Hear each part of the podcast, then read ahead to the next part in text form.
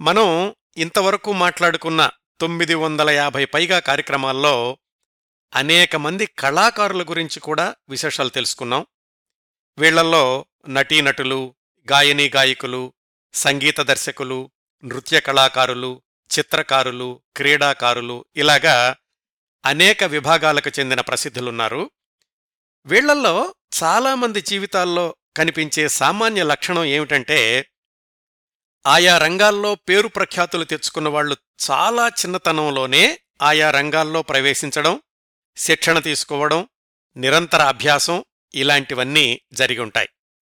ఉదాహరణకు అక్కినే నాగేశ్వరరావు గారు ఎంజీఆర్ గారు వీళ్ళు చాలా చిన్న వయసులోనే రంగస్థల నాటకాల్లో ప్రవేశించడం ఘంటసాల గారి లాంటి వాళ్ళు చిన్న వయసు నుంచే సంగీత శిక్షణలో మునిగి తేలడం ఇట్లా. వీళ్ళందర్నీ పువ్వు పుట్టగానే పరిమళిస్తుంది అనే విభాగంలో చేర్చొచ్చండి. అయితే ఈరోజు మనం మాట్లాడుకోబోతున్న ప్రసిద్ధ సుప్రసిద్ధ ప్రఖ్యాత విఖ్యాత రంగస్థల నటులు స్థానం నరసింహారావు గారి విషయానికొస్తే పైన చెప్పుకున్న వాటికి చాలా మినహాయింపులున్నాయి. స్థానం నరసింహారావు గారు తెలుగు నాటక రంగంలో ఆయనదొక సువర్ణ అధ్యాయం చెరిగిపోని చరిత్ర. పంతొమ్మిది వందల ఇరవై ఒకటిలో ప్రారంభించి సుమారు నలభై సంవత్సరాల పాటు కేవలం స్త్రీ పాత్రలే ధరించి తెలుగు నాటక రంగానికి వైభవం వైభోగం సమకూర్చిన ఖ్యాతి స్థానం నరసింహారావు గారిది. ఈ కోవకు చెందిన చాలామంది విషయంలో జరిగినట్లు స్థానం నరసింహారావు గారు అతి చిన్న వయసులోనే నాటకాల్లో వేషాలు వేయడం అనేది అస్సలు జరగలేదు. నటనలో ప్రాథమిక పాఠాలు కూడా నేర్చుకోలేదు. పద్దెనిమిదో సంవత్సరం వయసు వచ్చేదాకా నాటకాలు చూస్తూ పెరిగారే కాని తాను నటుణ్ణి అవ్వాలి అనే ఆలోచన ఆయనలో ఏ కోశానా లేదు. ఎందుకంటే ఆయన స్ఫురద్రూపి అందగాడు కాదు. గంభీరమైన శరీరాకృతి లేదు. తన ఆకారం గురించి తనే ఆత్మకథలో ఏం రాసుకున్నారంటే సహజంగా నాకు అందమైన ఆకారంగాని అవయవ సౌష్ఠవంగాని లేవు. అట్లాగని బొత్తిగా అనాకారిని కాను సన్నగా పొడుగ్గా ఉండేవాణ్ణి. పొడుగు ముక్కు చెవులు చేతులు కోలముఖం మంచి పలువరస కలిగిన నవ్వుముఖంతోనూ సామనఛాయ కలిగిన శరీరంతోనూ నాకు అందంగా ఉందని అద్దంలో చూసుకుని నేనే తృప్తి పొందుతూ ఉండేవాణ్ణి అని రాసుకున్నారండి. వీటికి తోడుగా వాళ్ళింట్లో కానీ వాళ్ళ పూర్వీకులు కానీ నాటకాలు వేసిన వాళ్ళెవరూ లేరు. ఆయన గొంతు అత్యంత మధురమైన స్వరమేమీ కాదు శాస్త్రీయ సంగీతం కూడా నేర్చుకోలేదు. నాటకాలు వెయ్యడం అనేది గౌరవప్రదమైన వృత్తి కాదు అని అందరూ అనుకున్నట్లుగానే వాళ్ళింట్లో కూడా అనుకుంటూ ఉండేవాళ్ళు చిన్నతనంలో ఆయనతో కలిసి చదువుకుని తర్వాత ప్రముఖ పాత్రికేయులైన నీలవరాజు వెంకటశేషయ్య గారు ఆ రోజుల్లో అంటే నాటకాల్లోకి ప్రవేశించక ముందు స్థానం నరసింహారావు గారు ఎలా ఉన్నారు అనేది ఇలా రాశారు. కొందరు వ్యక్తులు చూచి చూడడంతోటే ఇతడు నటుడా అన్నట్లు కొట్టవచ్చినట్లు కనిపిస్తారు. స్థానం ఆ కోవకు చెందిన నటుడు కాదు. రంగం మీద అతణ్ణి పట్టడం సాధ్యం కాదు కాని నిత్య జీవితంలో అతడు సర్వసాధారణమైన వ్యక్తిగానే కనిపించేవాడు. కన్నార్పకుండా చూడవలసిన అందగాడు మాత్రం కాదు.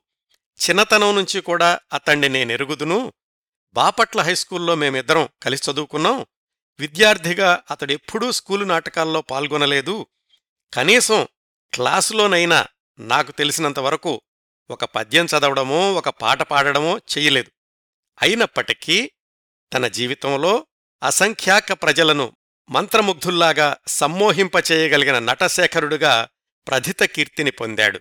ఆ నేర్పు ఆ లావణ్యము ఆ నైపుణ్యము ఆ అభినయ ప్రావీణ్యము అప్పుడు అతనిలో ఏ మూల దాగి ఉండెనో కాని మహానటుడు కాదగిన లక్షణాలు విద్యార్థి దశయందు మచ్చుకైనా కానవచ్చేవి కావు అని.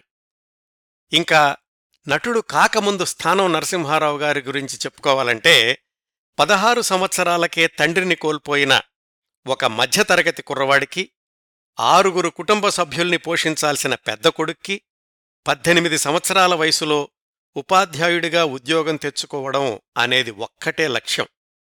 అయితే ఇంట్లో ఎవ్వళ్ళకీ ఇష్టం లేకపోయినా అసలు తనకే ఆసక్తి లేకపోయినా మొట్టమొదటిసారి అంతవరకు రంగస్థలం ఎక్కకపోయినా ప్రేక్షకుల ముందు నిలబడకపోయినా మొట్టమొదటిసారి కేవలం కొద్ది గంటల వ్యవధిలో సంభాషణలు చదువుకుని బెదురుగా భయం భయంగా హరిశ్చంద్ర నాటకంలో చంద్రమతి పాత్రలో రంగస్థలాన్ని ఎక్కి ఆ తర్వాత కేవలం నెలల వ్యవధిలోనే నాటకరంగంలో తారాపథాన్ని అందుకున్న ప్రత్యేక స్థానం స్థానం నరసింహారావు గారిది. ఆ ప్రవాహంలో ఆ వేషాల ఉద్ధృతిలో చదువుకుంటున్న టీచర్ ట్రైనింగ్ ఎడిపోయిందో తెలీదు. ఆ తర్వాత నలభై సంవత్సరాలు పైగా నాటక రంగమే ఆయన జీవిత రంగం అయ్యింది. రంగస్థలం మీద ఆయన నటించినటువంటి స్త్రీ పాత్రలే ఆయన్ను తారాపథంలో విహరించేలాగా చేశాయండి కేవలం తెలుగు నేల మీదే కాదు భారతదేశం అంతటా జంషెడ్పూర్ కలకత్తా బెంగుళూర్ బొంబాయి లాంటి నగరాల్లో ఇంకా బర్మా లాంటి ఇతర దేశాల్లో కూడా ఆయన ధరించిన స్త్రీ పాత్రలు ఆయనకు బంగారు పతకాల ప్రత్యేక ప్రశంసల జల్లులు కురిపించాయి. నటుడిగా ఆయన అధిరోహించని అభినయ శిఖరం లేదు. ఆంధ్రదేశంలోనే కాదు భారతదేశంలోనే మొట్టమొదటిసారిగా పద్మశ్రీ పురస్కారం అందుకున్న తొలి రంగస్థల నటుడు స్థానం నరసింహారావు గారు పంతొమ్మిది వందల యాభై ఆరులో తన యాభై నాలుగు సంవత్సరాల వయసులో ఈ పురస్కారాన్ని అందుకున్నారు. ప్రభుత్వాలు ప్రభుత్వరంగ సంస్థలు ఇచ్చినటువంటి బిరుదులు చేసిన సన్మానాలు వీటన్నింటికీ మించి లక్షలాది ప్రేక్షకులు అందించిన నీరాజనాలు ఇవన్నీ కూడా లెక్కకు మించినవి. ఒక్క ఉదాహరణ చెప్పుకోవాలంటే ఆయన నట జీవితంలో ముప్పై ఆరు బంగారు పతకాలు రెండు స్వర్ణ కంకణాలు రంగూన్లో బంగారు కిరీటం ఇవన్నీ కూడా ఆయన అందుకున్నారండి. నాలుగు దశాబ్దాలు పైగా సాగిన ఆయన నట జీవితంలో ఆయన పాతిక పైగా విభిన్న స్త్రీ పాత్రలు పోషించారు. సత్యహరిశ్చంద్రలో చంద్రమతి మోహిని రుక్మాంగదలో మోహిని శ్రీకృష్ణలీలలలో యశోద రోషనారాలో రోషనారా కన్యాశుల్కంలో మధురవాణి చింతామణిలో చింతామణి ఇలా. వీటన్నింటిలో తలమానికం ఆయనకే సొంతమైనటువంటి పాత్ర శ్రీకృష్ణ తులాభారంలో సత్యభామ. శ్రీకృష్ణ తులాభారం అనగానే మనకిందరికీ గుర్తొచ్చే పాట మీరజాలగలడా నా యానతి కదా? అది వ్రాసింది స్థానం నరసింహారావు గారే. సంప్రదాయ పద్ధతిలో ప్రాచీన సాహిత్యాన్ని చదువుకోలేదు. అయినా కాని ఆయన తాను నటించిన చాలా నాటకాల్లో తన పాటలు తనే వ్రాసుకున్నారు.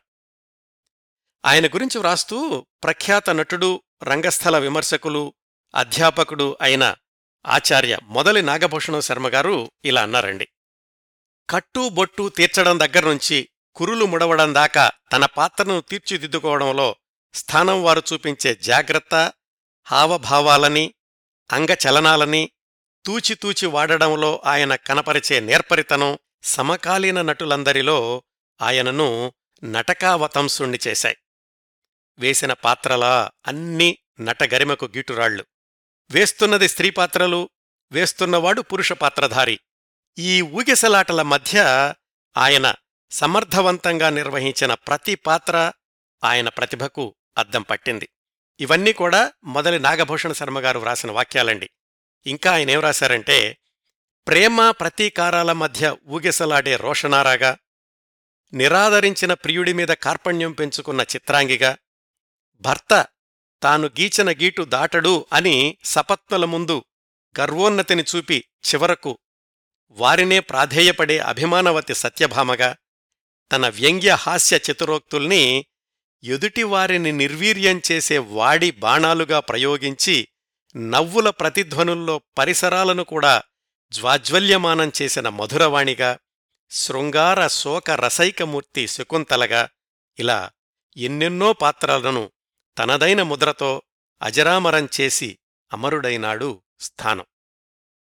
స్థానం నరసింహారావు గారి స్త్రీ పాత్రల గురించి వ్రాస్తూ పివి రాజమన్నార్ గారు ఇలా అన్నారు. ఈ మహావ్యక్తిని ఏ విధంగా సంబోధించాలో నాకు సందేహంగా ఉంది. స్త్రీ వేషం దాల్చిన పురుషరత్నమా అని పిలవడమా? లేక పురుషవేషంలో ఉన్న నారీరత్నమా అనాలో అని. తాను ధరించిన స్త్రీ పాత్రల గురించి స్థానం వారే ఒక సందర్భంలో ఏమన్నారంటే స్త్రీలోకమంతా నాకు గురువులు. కారణం ఆడువారిని చూచి వారి హావభావ లక్షణాలను అనుకరిస్తూ ఉండేవాడిని అని. అయితే స్థానం వారి నటనను విశ్లేషించిన వాళ్ళేమంటారంటే నిజంగా స్థానం వారి అభినయం చూసి ఆడవాళ్ళే ఆయన హావభావ విలాసరీతుల్ని అనుకరించడానికి ప్రయత్నం చేశారు అని. ఇది కొంచెం అతిశయోక్తిగా అనిపిస్తుందేమో కానీ స్థానం వారు రంగస్థలం మీద స్త్రీ పాత్రలకు తీసుకొచ్చిన గౌరవం విశిష్టత అలాంటివండి. ఆయన ధరించిన స్త్రీ పాత్రల్లో ఎంత ఆకర్షణ ఉండేది అనడానికి రెండు ఉదాహరణలు చెప్తాను. ఒక ఊళ్ళో చింతామణి నాటకం వేస్తున్నారు చింతామణి పాత్రలో స్థానం నరసింహారావు గారు నటిస్తున్నారు. ఆ రోజు హాలంతా ప్రేక్షకులతో కిటకిటలాడిపోయింది. హౌస్ఫుల్ అంటారే అలాగా టిక్కెట్లు దొరక్క చాలామంది బయటనే నిలబడిపోయారు. నాటకం బ్రహ్మాండంగా నడుస్తోంది. రెండు మూడు రంగాలు నడిచాయి. మధ్యలో కొంత విరామం వచ్చింది. ఆ సమయంలో కొంతమంది గ్రీన్ రూంలోకి దూసుకెళ్ళి చింతామణి వేషంలో ఉన్న స్థానం వారిని చూసి ఒకతను అన్నాడట give me one kiss. I will pay you fifty rupees అని. ఇంకొక ఆయన అన్నాడంటే వెంటనే I will pay you hundred rupees అని. ఇంకొక ఆయన అన్నాడట I will pay you thousand అని. ఇంకొక ఆయన I will pay you two thousand అన్నాడట. అంటే ముద్దుకి వేలం పాట పెట్టారు. సరే ఆ చుట్టుపక్కలున్న వాళ్ళందరూ కూడా ఈయన నిజంగా స్త్రీ కాదు స్థానం నరసింహారావు గారు అని సర్ది చెప్పి పంపించారనుకోండి ఆయన స్త్రీ వేషం వేస్తే అంత అతికినట్లుగా ఉండేది స్త్రీలకే అసూయ కలిగించేలాగా ఉండేది స్థానం నరసింహారావు గారు ధరించినటువంటి స్త్రీ పాత్రలు. ఆయన మేకప్ కానీ వేషధారణ గాని అంత అద్భుతంగా ఉండేదన్నమాట. అలాగే ఇంకొక ఉదాహరణ చెప్తాను. ఆయన స్త్రీ పాత్రల మహిమ ఎలా ఉండేది అనడానికి. ఒకసారి స్థానం వారు ఒక పల్లెటూళ్ళలో నాటకం వేయడానికి వెళ్ళారు మేకప్ చేసుకోవడానికి ఆ ఊళ్ళో ఎవరో ఒక ఇంట్లో గదిచ్చారు సుమారుగా రాత్రి ఎనిమిది గంటలైంది. ఆయన వేషం వేసుకుని సత్యభామ వేషం. గదిలో గాలి లేకపోవడం వల్ల ముందున్న పెరటలో నిలబడి విసనకరతో విసురుకుంటున్నారు. ఇంతలో ఎవరో పెళ్ళివాళ్ళు పేరంటానికి పిలవడానికి వచ్చారు. సత్యభామ వేషంలో వాకిట్లో నిలబడిన స్థానం వారిని చూసి నిజంగానే అమ్మాయి అనుకుని ఎవరో బంధువులు బస్తీ నుంచి వచ్చి ఉంటారులే అనుకున్నారు. పేరంటానికి పిలవడానికి వచ్చిన వాళ్ళల్లో ఒక పండు ముత్తైదువ స్థానం వారిని దగ్గరకొచ్చి ముఖాన బొట్టు పెట్టి మా ఇంట్లో పెళ్ళండి తెల్లవారుజామున లగ్నం తప్పక రండి శ్రమనుకోకండి అన్నదట. ఆయన ఎంతో ఉప్పొంగిపోయారు. ఆయన్ని చూసి ఆ అమ్మాయి అనుకుని మోసపోవడం కొత్తేం కాదు కాని ఈ సంఘటనలో ఒక ఆశీర్వాదం ఒక పిలుపు ఒక ఆప్యాయత ఇవన్నీ ఉన్నాయి అనుకున్నారు. తర్వాత ఈ సంఘటన గురించి ప్రస్తావిస్తూ ఆయన అన్నారు ఒకచోట నేను వేషధారిని మగవాణ్ణి అని ఆవిడతో చెప్పలేదప్పుడు ఏంటో మరి చెప్పాలని అనిపించలేదు కాని ఆ ముసలు ముత్తైదువ పెట్టిన బొట్టులో గొప్ప ఆశీర్వాదం ఉందని మాత్రం తెలుసు.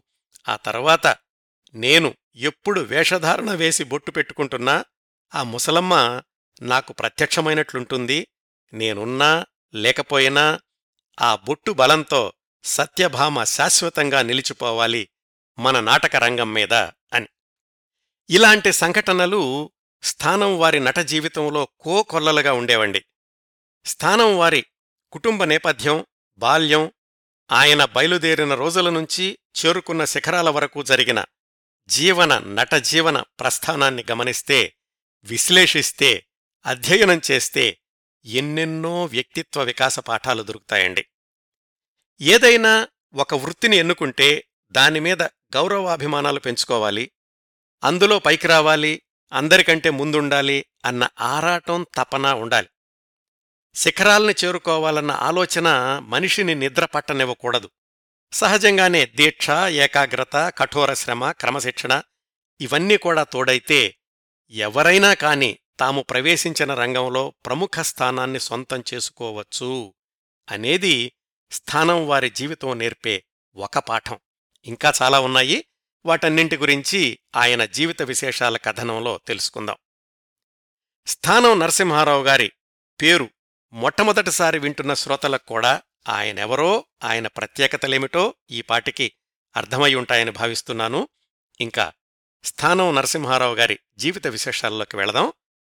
ఈ కార్యక్రమం కోసం నేను సంప్రదించిన పుస్తకాలు నటస్థానం అనే పేరుతో స్థానం నరసింహారావు గారే తన అరవై సంవత్సరాల వయసులో వ్రాసుకున్న ఆత్మకథ పంతొమ్మిది వందల డెబ్భై ఒకటిలో ఆయన దివంగతులయ్యాక పంతొమ్మిది వందల డెబ్భై మూడులో ఆయన స్మృత్యర్థం ఆయన మిత్రులు సహనటులు అభిమానులు వ్రాసినటువంటి వ్యాస సంపుటి స్థానం వారి స్థానం అనే పుస్తకము. ఆచార్య మొదలి నాగభూషణ శర్మగారు వ్రాసిన నటకావతంస స్థానం నరసింహారావు నటజీవన ప్రస్థానం అనే మోనోగ్రామ్. వీటిలోని అంశాలు ఆధారంగా ఈనాటి కథనాన్ని మీ ముందుకు తీసుకొస్తున్నాను. వీళ్ళందరికీ కూడా హృదయపూర్వకంగా కృతజ్ఞతలు తెలియజేస్తున్నాను. నటకావతంస నాటక కళాప్రపూర్ణ నటశేఖర పద్మశ్రీ స్థానం నరసింహారావు గారి జీవన రేఖలు తెలుసుకోవడానికి ఆయన బాల్యం దగ్గరుంచి మొదలు పెట్టాలి కదా. అందుకోసం మనందరం బాపట్ల వెళ్ళాలి. వెళదాం రండి.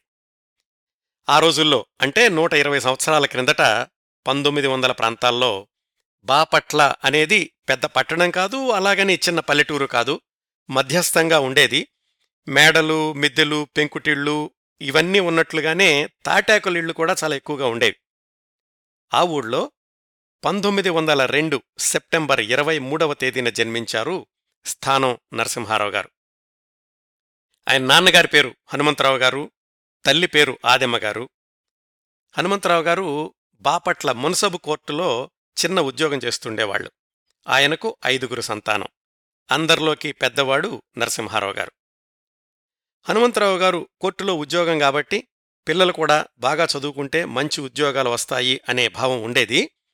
పెద్ద కొడుకు ఈనాటి మన కథలోని కథానాయకుడు స్థానం నరసింహారావు గారిని కూడా ఆ బోర్డు స్కూల్లో చేర్పించారు. చిన్నప్పటినుంచి కూడా స్థానం నరసింహారావు గారికి ఒక అలవాటు ఉండేది. ఏంటంటే వాళ్ళ ఊళ్ళో భావనారాయణ స్వామి గుడి ఉంది. ఆ గుళ్ళో సాయంకాలం వెళ్ళి అక్కడ భజన చేసే వాళ్ళతో కూర్చుని వాళ్ళతో కూడా కలిసి పాడడం. కొన్ని రోజుల తర్వాత ఆయనకేమనిపించిందంటే నలుగురితో కలిసి నేను పాడడం కంటే కూడా నేను ముందుగా పాడితే మిగతా వాళ్ళు నన్ను అనుసరిస్తే బాగుంటుంది. అలా చెయ్యాలంటే గనక నేను ఈ భజన పాటలు బాగా నేర్చుకోవాలి అనుకుని ఆయనంతట ఆయనే ఊరి బయటికెళ్ళి ఆ భజన పాటల్ని బిగ్గరగా అభ్యాసం చేస్తూ ఉండేవాళ్ళు. దానికి తోడు ఆయన సహాధ్యాయి నోరి నాగభూషణం అని ఒక కుర్రాడు ఉండేవాడు. వాళ్ళ నాన్నగారు నోరి వెంకటేశ్వర్లు గారు. ఆయన చాలామందికి వయలిన్ నేర్పుతూ ఉండేవాడు. అయితే స్థానం నరసింహారావు గారు సంగీతం నేర్చుకోవాలని ఎప్పుడూ అనుకోలేదు పెద్దవాళ్ళు కూడా ఆయన ఎప్పుడు పంపించలేదు. కాకపోతే ఈ గుళ్ళో భజనల్లోనే బాగా పాడాలి అనే ఉద్దేశంతో ఈ నోరి వెంకటేశ్వర్లు గారింటికి వెళ్ళినప్పుడల్లా ఆయన ఆయన విద్యార్థులకు నేర్పేటటువంటి వయలిన్ పాఠాలు విని ఆ రాగాలు అలాంటివన్నీ కూడా కొంచెం గ్రహించి వాటిని తను గుళ్ళో పాడే భజనల్లో చేరుస్తూ ఉండేవాడు. ఇంకొక రోజు ఏమైందంటే సీతారాం బావాజీ అనే ఆయన గుడికొచ్చాడు ఆయన గుక్క చాలాసేపు నిలుపుతూ పాడుతూ ఉండేవాడు. అది స్థానం నరసింహారావు అనేటటువంటి కుర్రవాడికి బాగా ఆకర్షించింది. ఆయన అడిగాడు ఆ బావాజీని అంతసేపు గుక్క ఎలా పట్టగలుగుతున్నారండి? అని. ఆయన స్థానం నరసింహారావు గారికి ఆ చుట్టుపక్కలున్న పిల్లలకి కొన్ని సూత్రాలు చెప్పారు. ఏంటంటే పద్మాసనం వేసుకుని వేలుతో ముక్కు ఒక రంధ్రాన్ని మూసి రెండో రంధ్రం నుంచి గాలి మెల్లగా పీల్చి బిగబట్టండి అని. అలాగే ఇంకొకటి ఏంటంటే గుక్కపట్టి ఆ గాలిని గాత్ర శబ్దంతో పాటు నింపాదిగా వదులుతూ ఆ అనే ఆలాపన చెయ్యండి అని ఇంకొక సూత్రం చెప్పాడు. ఇలాంటివన్నీ కూడా ఆయనేదో పెద్ద గాయకుణ్ణి అయిపోదాము అని నేర్చుకోలేదు స్థానం నరసింహారావు గారు. కేవలం ఆ భజన పాటల్లో తనకు కూడా ఒక ప్రత్యేకత ఉండాలి అనేది మాత్రమే. కాకపోతే ఇలా మందిలో ఒక్కడుగా మిగిలిపోవడం కాకుండా అందరిలో ఒక్కడుగా నిలవాలి అనేటటువంటి ఆలోచనే తర్వాత రోజుల్లో రంగస్థలం ఎక్కాక కూడా స్థానం నరసింహారావు గారి విజయానికి ఒక కారణం అయింది అని మనం ఖచ్చితంగా చెప్పుకోవచ్చండి. స్థానం నరసింహారావు గారి మేనమాం గారి పేరు కామరాజు వెంకటనారాయణ. ఆయన బాపట్లలో టీచర్గా పనిచేస్తూ ఉండేవాళ్ళు. ఆ రోజుల్లో నాటకాలే కదా ఉన్నది సినిమాలింకా లేవు. నాటకాలు వేసేటటువంటి సంస్థలు ప్రతి ఊళ్ళోనూ చాలా ఉండేవి. బాపట్లలో కూడా ప్లేడర్ గుమస్తాలందరూ కలిసి ఒక నాటక సంఘాన్ని పెట్టుకున్నారు. దాంట్లో స్థానంగారి మేనమామ ఒక సభ్యుడు. అంటే ఆయన నాటకాలు వేసేవాళ్ళు కాదు ఆ సంస్థ వేసేటటువంటి నాటకాలకి సహాయం చేస్తూ ఉండేవాళ్ళు. వాళ్ళ మామయ్య గారితో కలిసి ఆ నాటకాలు రిహార్సల్ చేసుకునేటటువంటి స్థలానికి వెళ్ళి అక్కడేదో హార్మోనియం ఉంటే వచ్చిరాని పద్ధతిలో ఆయన వాయిస్తూ నేర్చుకున్నారు స్థానం నరసింహారావు గారు అట్లాగే నటులొచ్చి వాళ్ళు పద్యాలు ప్రాక్టీస్ చేస్తున్నప్పుడు వాళ్ళ పక్కన కూర్చుని పరిశీలిస్తూ ఉండేవాడు. ఇవన్నీ కూడా ఆయన భజనల కోసమే వేరే ఆలోచనేమీ లేదు అప్పటికి వరకు ఆయనకి. అలాగే స్థానం నరసింహారావు గారి నట జీవితంలో ప్రముఖమైనటువంటి పాత్ర పోషించింది ఆయన నేర్చుకున్న లలిత కళా చిత్రలేఖనం అంటే డ్రాయింగ్.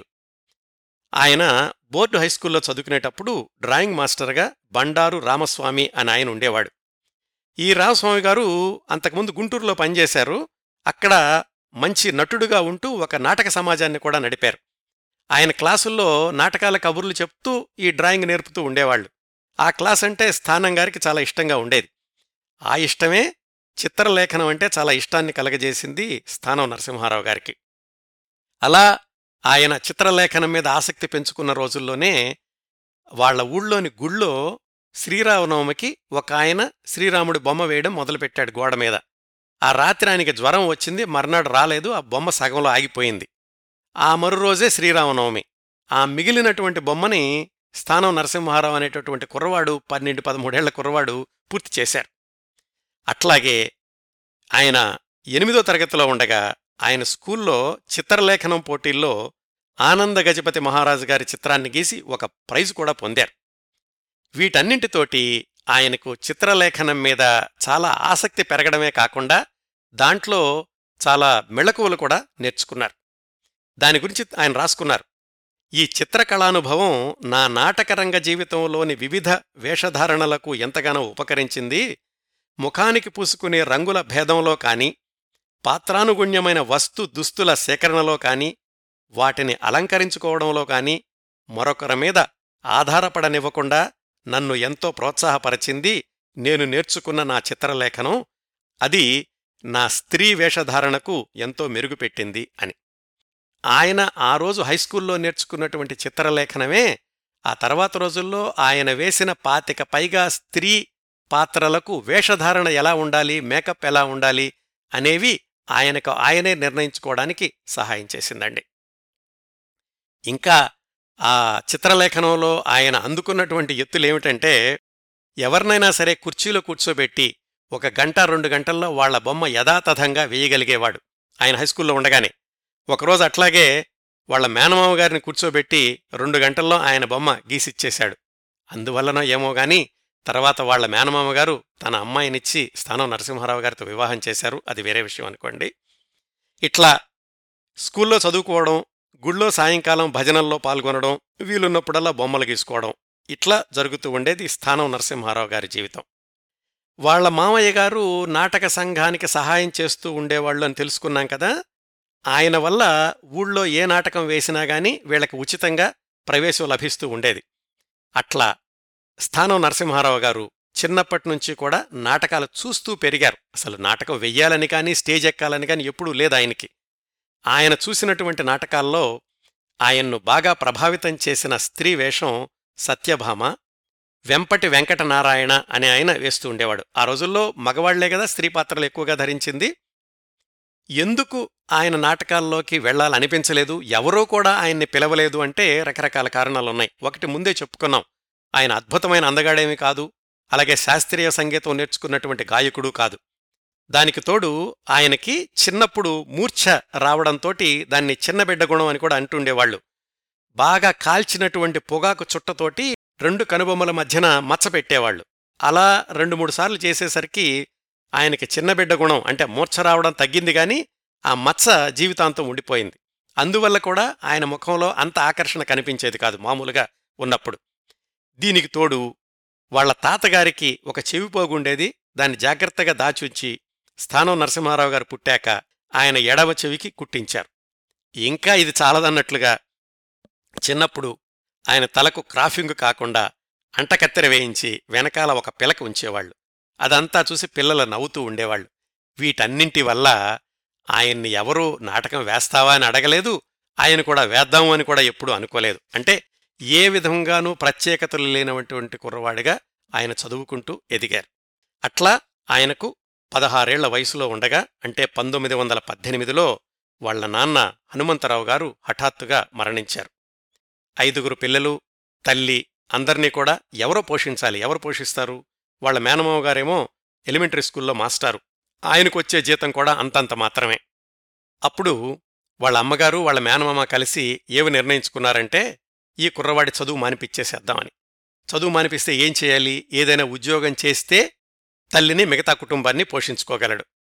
మరి మధ్యలో చదువు మానేస్తే ఉద్యోగం ఎవరిస్తారు? ఆ రోజుల్లో ఎలా ఉండేదంటే ఒకటో తరగతి నుంచి నాలుగో తరగతి వరకు చెప్పేవాళ్ళకి టీచర్ ట్రైనింగ్ అయితే చాలు. మెట్రిక్యులేషన్ కూడా పూర్తవ్వాల్సిన అవసరం లేదు. హైస్కూల్ మధ్యలో మానేసిన టీచర్ ట్రైనింగ్ రెండేళ్ళు చదివితే కొంత స్టైఫండ్ ఇస్తారు దాంతోటి ఆ సర్టిఫికెట్ వచ్చాక చిన్న క్లాసులకి టీచర్గా ఉద్యోగం వస్తుంది. ఈ రెండేళ్ళు కూడా స్టైఫండ్ వస్తే అది కూడా కుటుంబానికి ఉపయోగపడుతుంది ఇవన్నీ ఆలోచించి వాళ్ళ అమ్మ వాళ్ళ మేనమామ కలిసి స్థానం నరసింహారావు గారిని హైస్కూల్ మానిపించేసి బాపట్లలోనే ఉన్న మిషనరీ స్కూల్లో ఉపాధ్యాయ శిక్షణా కేంద్రంలో చేర్పించారు. మొట్టమొదటి సంవత్సరం పూర్తయింది. అప్పుడు వాళ్ళ మేనమామ గారు వాళ్ళ అమ్మాయి హనుమాయమ్మ గారినిచ్చి స్థానం నరసింహారావు గారితో వివాహం చేశారు. రెండో సంవత్సరంలోకి ప్రవేశించారు. ఆయన రెండో సంవత్సరం టీచర్ ట్రైనింగ్ చదువుతూ ఉండగా ఒకరోజు కేవలం పది గంటల వ్యవధిలో ఆయన జీవితాన్ని పూర్తిగా మలుపు తిప్పినటువంటి ఒక ఘట్టం జరిగిందండి.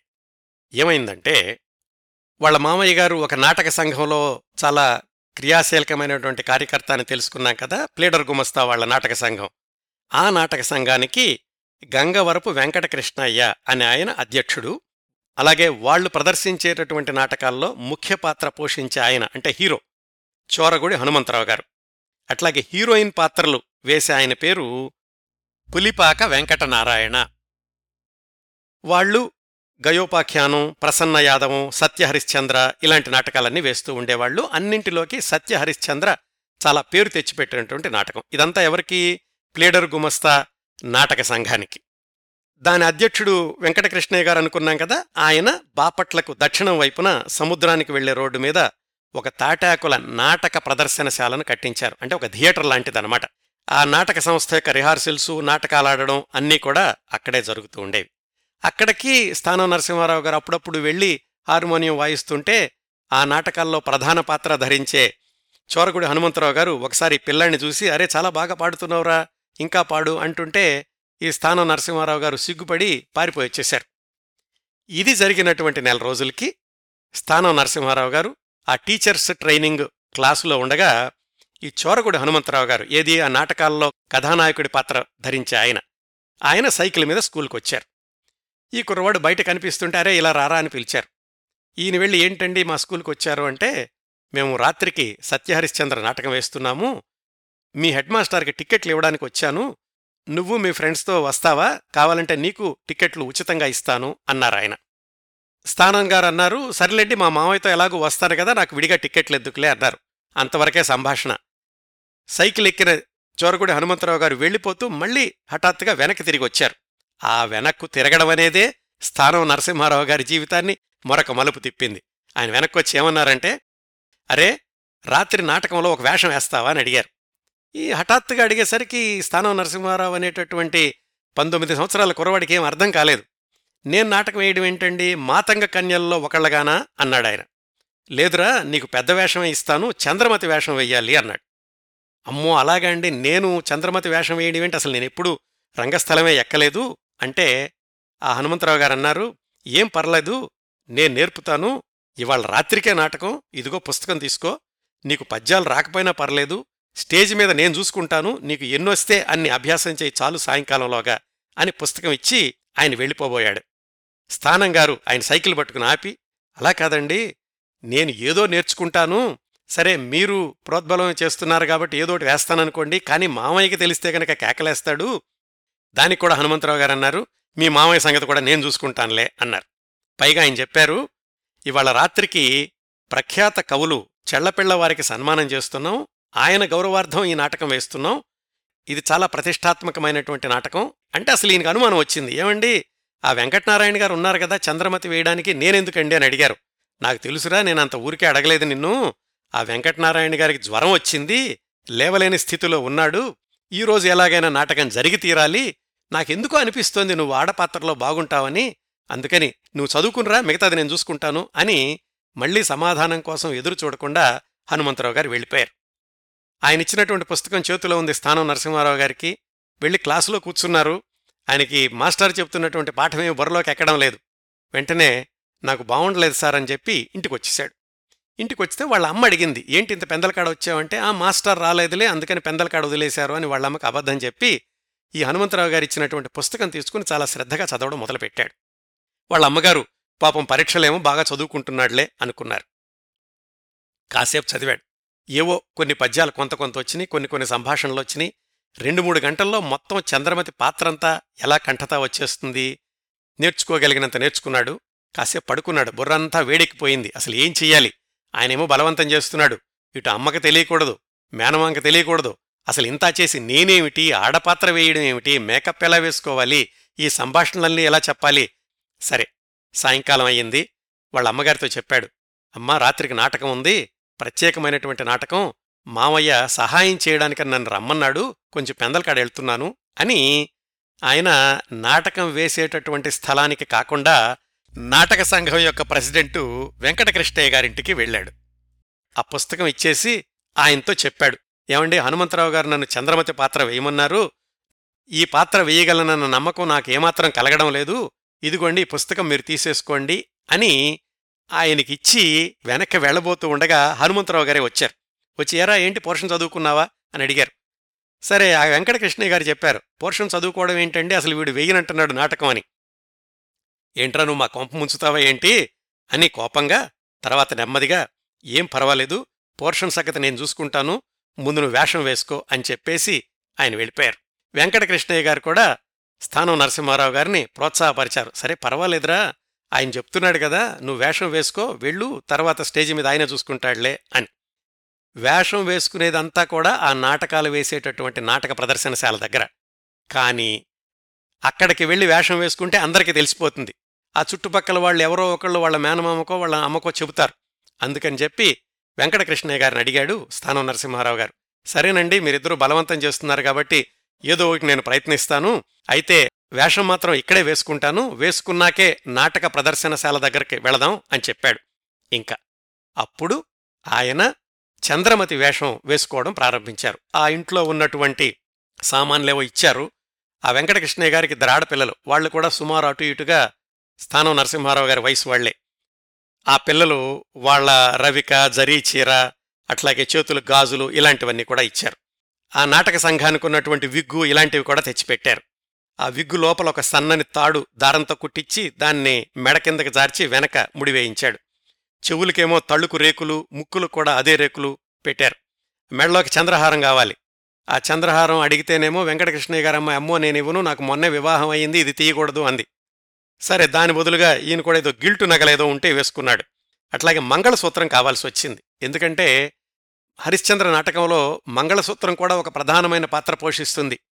ఆ కాటికాపర సీన్లో హరిశ్చంద్రుడు భార్యను గుర్తుపట్టడానికి. మరి మంగళసూత్రం ఎవరి మెడలో తీస్తారు?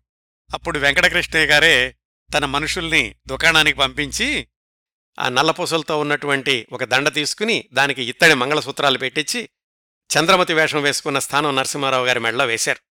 ఇట్లా ఆయన మేకప్ వేసుకున్నటువంటి విధానాన్ని పది పదిహేను పేజీలు రాశారు ఆయన ఆత్మకథలో. మొత్తానికి ఎలాగైతే మొట్టమొదటిసారిగా చంద్రమతి స్త్రీ వేషం వేసుకుని చీర కూడా తను ఊహించి కట్టుకుని వెంకటకృష్ణయ్య గారి పిల్లలతోటి ఆయన భార్యతోటి కలిసి అందరి మధ్యన తాను కూడా నడుచుకుంటూ ఆ నాటక ప్రదర్శనశాల దగ్గరకు రాత్రి తొమ్మిది తొమ్మిదిన్నరకు వెళ్ళాడు స్థానం నరసింహారావు గారు. అందరూ కూడా ఆసక్తిగా చూస్తున్నారు. ఎందుకు? ఆ చంద్రమతి వేషం వేసేటటువంటి వెంకటనారాయణ అన్న ఆయనకి జ్వరం వచ్చింది ఆయన రావడం లేదని అందరికీ తెలిసింది. మరైతే ఆ వేషం ఎవరేస్తారు? కొంతమంది ఏమనుకున్నారంటే సురభి నాటకంలో ఉన్న నటీమణుల్ని తీసుకొస్తున్నారు అని వాళ్ళను చూడ్డానికి కూడా ఎక్కువ మంది వచ్చారు ఆ రోజు నాటకానికి. సరే మొత్తానికి చంద్రమతి వేషంలో ఉన్నటువంటి స్థానం నరసింహారావు గారు లోపలికి వెళ్ళగానే సహా నటులందరూ కూడా ఎవరి అమ్మాయి కొత్తగా వచ్చింది అని ఆశ్చర్యంగా చూశారు. నెమ్మది నెమ్మదిగా వాళ్ళకు కూడా తెలిసింది. ఈ అమ్మాయి ఎవరో కాదు వెంకటనారాయణ గారి మేనల్లుడు నరసింహారావు అని. అయితే వెంకటకృష్ణయ్య గారును హరిశ్చంద్రుడి వేషం వేసేటటువంటి ఆ చోరగుడి హనుమంతరావు గారు వాళ్ళకి చెప్పారు మీరేం మాట్లాడకండి నాటకం అయ్యే వరకును మీ పని మీరు చూసుకోండి ఇదిగో మనాడే నాటకం వేస్తున్నాడు అని బయటికి వెళ్ళి అందరికీ చెప్పమాకండి అని. ఆ విధంగా అన్నీ సిద్ధమై నాటకం ప్రారంభమైంది. మొట్టమొదటి దృశ్యంలో హరిశ్చంద్రుడు రంగస్థలం మీదకి చంద్రమతితోటి పిల్లవాడితోటి ప్రవేశిస్తాడు. అది అడవిలో వేటకు వెళ్ళేటటువంటి దృశ్యం. అడవి అందాన్ని వర్ణిస్తూ పద్యాలు ఆ తర్వాత పాట రాగయుక్తంగా చదివాడు. చంద్రమతి రావాలి. కాని చంద్రమతి వేషంలో ఉన్న స్థానం నరసింహారావు అనేటటువంటి పంతొమ్మిది సంవత్సరాల కుర్రవాడు ఇంకా ఆ తెర వెనకాలే ఉన్నాడు. హరిశ్చంద్రుడు దేవి రమ్ము అని పిలిచినా గాని వెళ్ళలేదు వెనకాలన్నటువంటి ఆ నాటక సంస్థ అధ్యక్షుడు కృష్ణయ్య గారు వెనక నుంచి ఒక్క తోపు దోశారు స్థానం నరసింహారావు గారిని. చంద్రమతి వేషంలో ఉన్న స్థానం నరసింహారావు గారు తడబడుతూ పడబోతూ మొత్తానికి రంగస్థలం మీదకి అడుగుపెట్టారు. ఆ మొట్టమొదటి అడుగు ఆయన్ను ఆ తర్వాత జీవితాంతం స్త్రీ పాత్రలకే అంకితం చేసింది. ఆయన తడబడుతూ వచ్చారేమో హరిశ్చంద్రుడు వేషంలో ఉన్నటువంటి హనుమంతరావు గారు సమయోచితంగా దేవీ భయపడకుము ఇది అరణ్య ప్రాంతము నేల ఎగుడుదిగుడుగా నుండును జాగ్రత్తగా దారిచూచి నడువుము అన్నారు. అప్పటికి కాస్త తేరుకున్నాడు చంద్రమతి వేషంలో ఉన్న స్థానం నరసింహారావు గారు. సరే తనకు గుర్తున్నటువంటి పద్యంలో కొన్ని భాగాలు కొన్ని సంభాషణలో చెప్తున్నాడు. మధ్య మధ్యలో ఈ హరిశ్చంద్రుడి వేషంలో ఉన్న హనుమంతరావు గారే నాటకాన్ని అంతటినీ నడిపిస్తున్నారు. ఆయన చెప్పబోతూ మధ్యలో ఆగిపోతే నీ భావం ఇదే కదా దేవి అంటూ చంద్రమతి సంభాషణలు కూడా ఆయన చెప్పేశాడు. ఒక దృశ్యంలో చంద్రమతిని నక్షత్రకుడు కొనుక్కుని తీసుకెళ్తాడు. అప్పుడు భర్తను వదిలేసి వెళ్ళాలి. ఆ సందర్భంలో వెనకాల నుంచి ప్రాంప్టింగ్ అందుతోంది ఒక పద్యం పాడడానికి కాని ఈయనకి ఆ పద్యం గుర్తు రావడం లేదు. దాంతోటి నక్షత్రకుడు కదలవేం అని కసురుకున్నాడు. ఇప్పుడు స్థానం నరసింహారావు గారు సంభాషణలో గుర్తు రాకపోయినా పద్యం గుర్తు లేకపోయినా ఆయన చేసిన పనేంటంటే హరిశ్చంద్రుడి వంక దీనంగా చూసి ఆయనకు పాదాభివందనం చేసి వెనక్కి చూసుకుంటూ కంట తడిబెట్టి ఒక్కసారిగా లోపలికెళ్ళిపోయాడు ఆ చంద్రమతి పాత్రలో. ఆ రెండు మూడు నిమిషాలు ఆ మూక నటనకు ప్రేక్షకులు కరతాళ ధ్వనులతోటి తమ ఆనందాన్ని వ్యక్తపరచారు. అట్లాగే శ్మశాన వాటిక రంగం ఉంటుంది కదా? ఆ దానికోసమని రంగస్థలం మీద ఒక చిన్న దీపం మిణుకు మిణుకుమంటూ ఉండేది పెట్టారు. అప్పుడు కాగడాతోటి ఆ శ్మశాన వాటికకు ప్రవేశిస్తుంది చంద్రమతి. కొడుక్కి చితిపేర్చింది దుఃఖం ముంచుకొస్తుండగా హరిశ్చంద్రుడు ప్రవేశించి రుసుము కట్టాలి అని నిలదీస్తాడు. అప్పుడు ఆమె అంటుంది నా దగ్గర ఏమీ లేదు అని. అప్పుడు హరిశ్చంద్రుడు అదిగో మెళ్ళ మంగళసూత్రం ఉంది కదా అని ఒక పద్యం పాడతాడు. అప్పుడు మళ్ళీ స్థానం నరసింహారావు గారు సంభాషణ కంటే పద్యం కంటే కూడా ఆయన చేసిందేంటంటే ఆ మాంగల్యాన్ని పుచ్చుకుని కళ్ళకద్దుకుని మళ్ళీ పమిట్లో దాచుకోవడం. అట్లాగే ఇట్లాంటి దుస్థితి నాకెందుకు వచ్చింది నాకెందుకు చావు రాలేదు అని హరిశ్చంద్రుడి కాళ్ళ మీద పడిపోయింది. ఆ సందర్భంలో కూడా ఆయన సంభాషణలో చెప్పింది చాలా తక్కువ మూకాభినయమే ఎక్కువ. కాని ఆయన చేసినటువంటి ఈ అభినయానికి ప్రేక్షకులు చప్పట్లు కొట్టారు. నాటకం అయిపోగానే తెలిసిన వాళ్ళు తెలియని వాళ్ళు కూడా బాగా చేశావు అని పొగిడారు. ఇంకా కొంతమంది అన్నారు నీకు పోర్షన్ సరిగ్గా చదువుకున్నట్లేవురా పోర్షన్ బాగా వచ్చుంటే ఇంకా బాగా చేసుండేవాడివి అన్నారు. మరింతకి మరి వాళ్ళ మేనమామ గారు గుర్తుపట్టలేదా? అసలు మేనమామ గారు నాటకానికే రాలేదు. ఏం జరిగిందంటే ఆ కృష్ణయ్య గారు ఏదో పని మీద ఆయన బయటికి పంపించారు నాటకానికి రాకుండా. వస్తే మళ్ళీ మేనల్లుడిని గుర్తుపట్టి ఎక్కడ రసాభాస చేస్తారో అని. ఆ విధంగా విజయవంతంగా సగం సంభాషణలు వచ్చి రాకపోయినా కాని అద్భుతంగా నటించారు స్థానం నరసింహారావు గారు మొట్టమొదటిసారిగా చంద్రమతి పాత్రలో. ఆ నాటకం అయిపోయాక చెళ్ళపిళ్ళ వెంకటశాస్త్రి గారికి సన్మానం కదా అది? ఆ చెళ్ళపిళ్ళ వెంకటశాస్త్రి గారు స్థానం నరసింహారావు గారిని ఆశీర్వదిస్తూ ఆశువుగా కొన్ని పద్యాలు చెప్పారు. ఆ పద్యాలే నా నాటక జీవిత అభ్యుదయానికి అన్వేషణకు నాంది వచనం పలికింది అని రాసుకున్నారు స్థానం నరసింహారావు గారు. ఆ విధంగా నాటకం అయిపోయింది. ఆయన ఇంటికెళ్ళేసరికి తెల్లవారుజామున మూడో ఎంతో అయింది. పడుకున్నారు. పొద్దున్నే లేచేసరికి చాలా ఆలస్యమైంది. వాళ్ళ అమ్మగారు ఆలస్యంగా లేచినటువంటి కుర్రవాణ్ణి పరీక్షగా చూశారు. ఏమిటి వీడు ఇంతసేపు పడుకున్నాడు? అని. ఆయన చెవులు వెనకాల ఇంకా రాత్రి వేసుకున్నటువంటి మేకప్ చెరగలేదు. అది చూసి నిలదీశారు. ఏమిట్రా? ఏమైంది? అని. ఈలోగా చుట్టుపక్కలున్నవాళ్ళు కూడా ఆవిడికి చెప్పారు. రాత్రి నాటకంలో చంద్రమతి వేషం వేసింది మీ అబ్బాయి అని. దాంతోటి ఆవిడకి విపరీతమైన కోపం వచ్చింది. తండ్రి లేని పిల్లాడివి ఈ నాటకాల గొడవలో పడితే నీ చదువేమవుతుందిరా నువ్వేదో సంపాదించి కుటుంబాన్ని పోషిస్తావనుకున్నాను ఇలాంటి పనులు చేస్తున్నావా? అని కొడుకుని తిట్టడం కాకుండా తనను తాను తిట్టుకుని మీ నాన్న పోగానే నీకు ఇలాంటి బుద్ధులు పుట్టాయేమిట్రా? అంటూ ఏడవడం మొదలుపెట్టింది. ఆ పంతొమ్మిదేళ్ళ స్థానం నరసింహారావు గారికి కూడా ఏడుపు వచ్చేసింది. అమ్మా ఇక నేను నాటకాల్లో వేషాలు వెయ్యను చంపలేసుకుంటున్నాను అని వాళ్ళమ్మకు వాగ్దానం చేశాడు. ఆ మరురోజు స్కూల్కి వెళ్ళకుండా ఊరు బయట ఉన్నటువంటి జీడి మామిడి తోటలోకి వెళ్ళి పడుకుని ఆలోచించారట. ఏం చెయ్యాలిప్పుడు అమ్మేమో నాటకాలు వెయ్యొద్దంటోంది.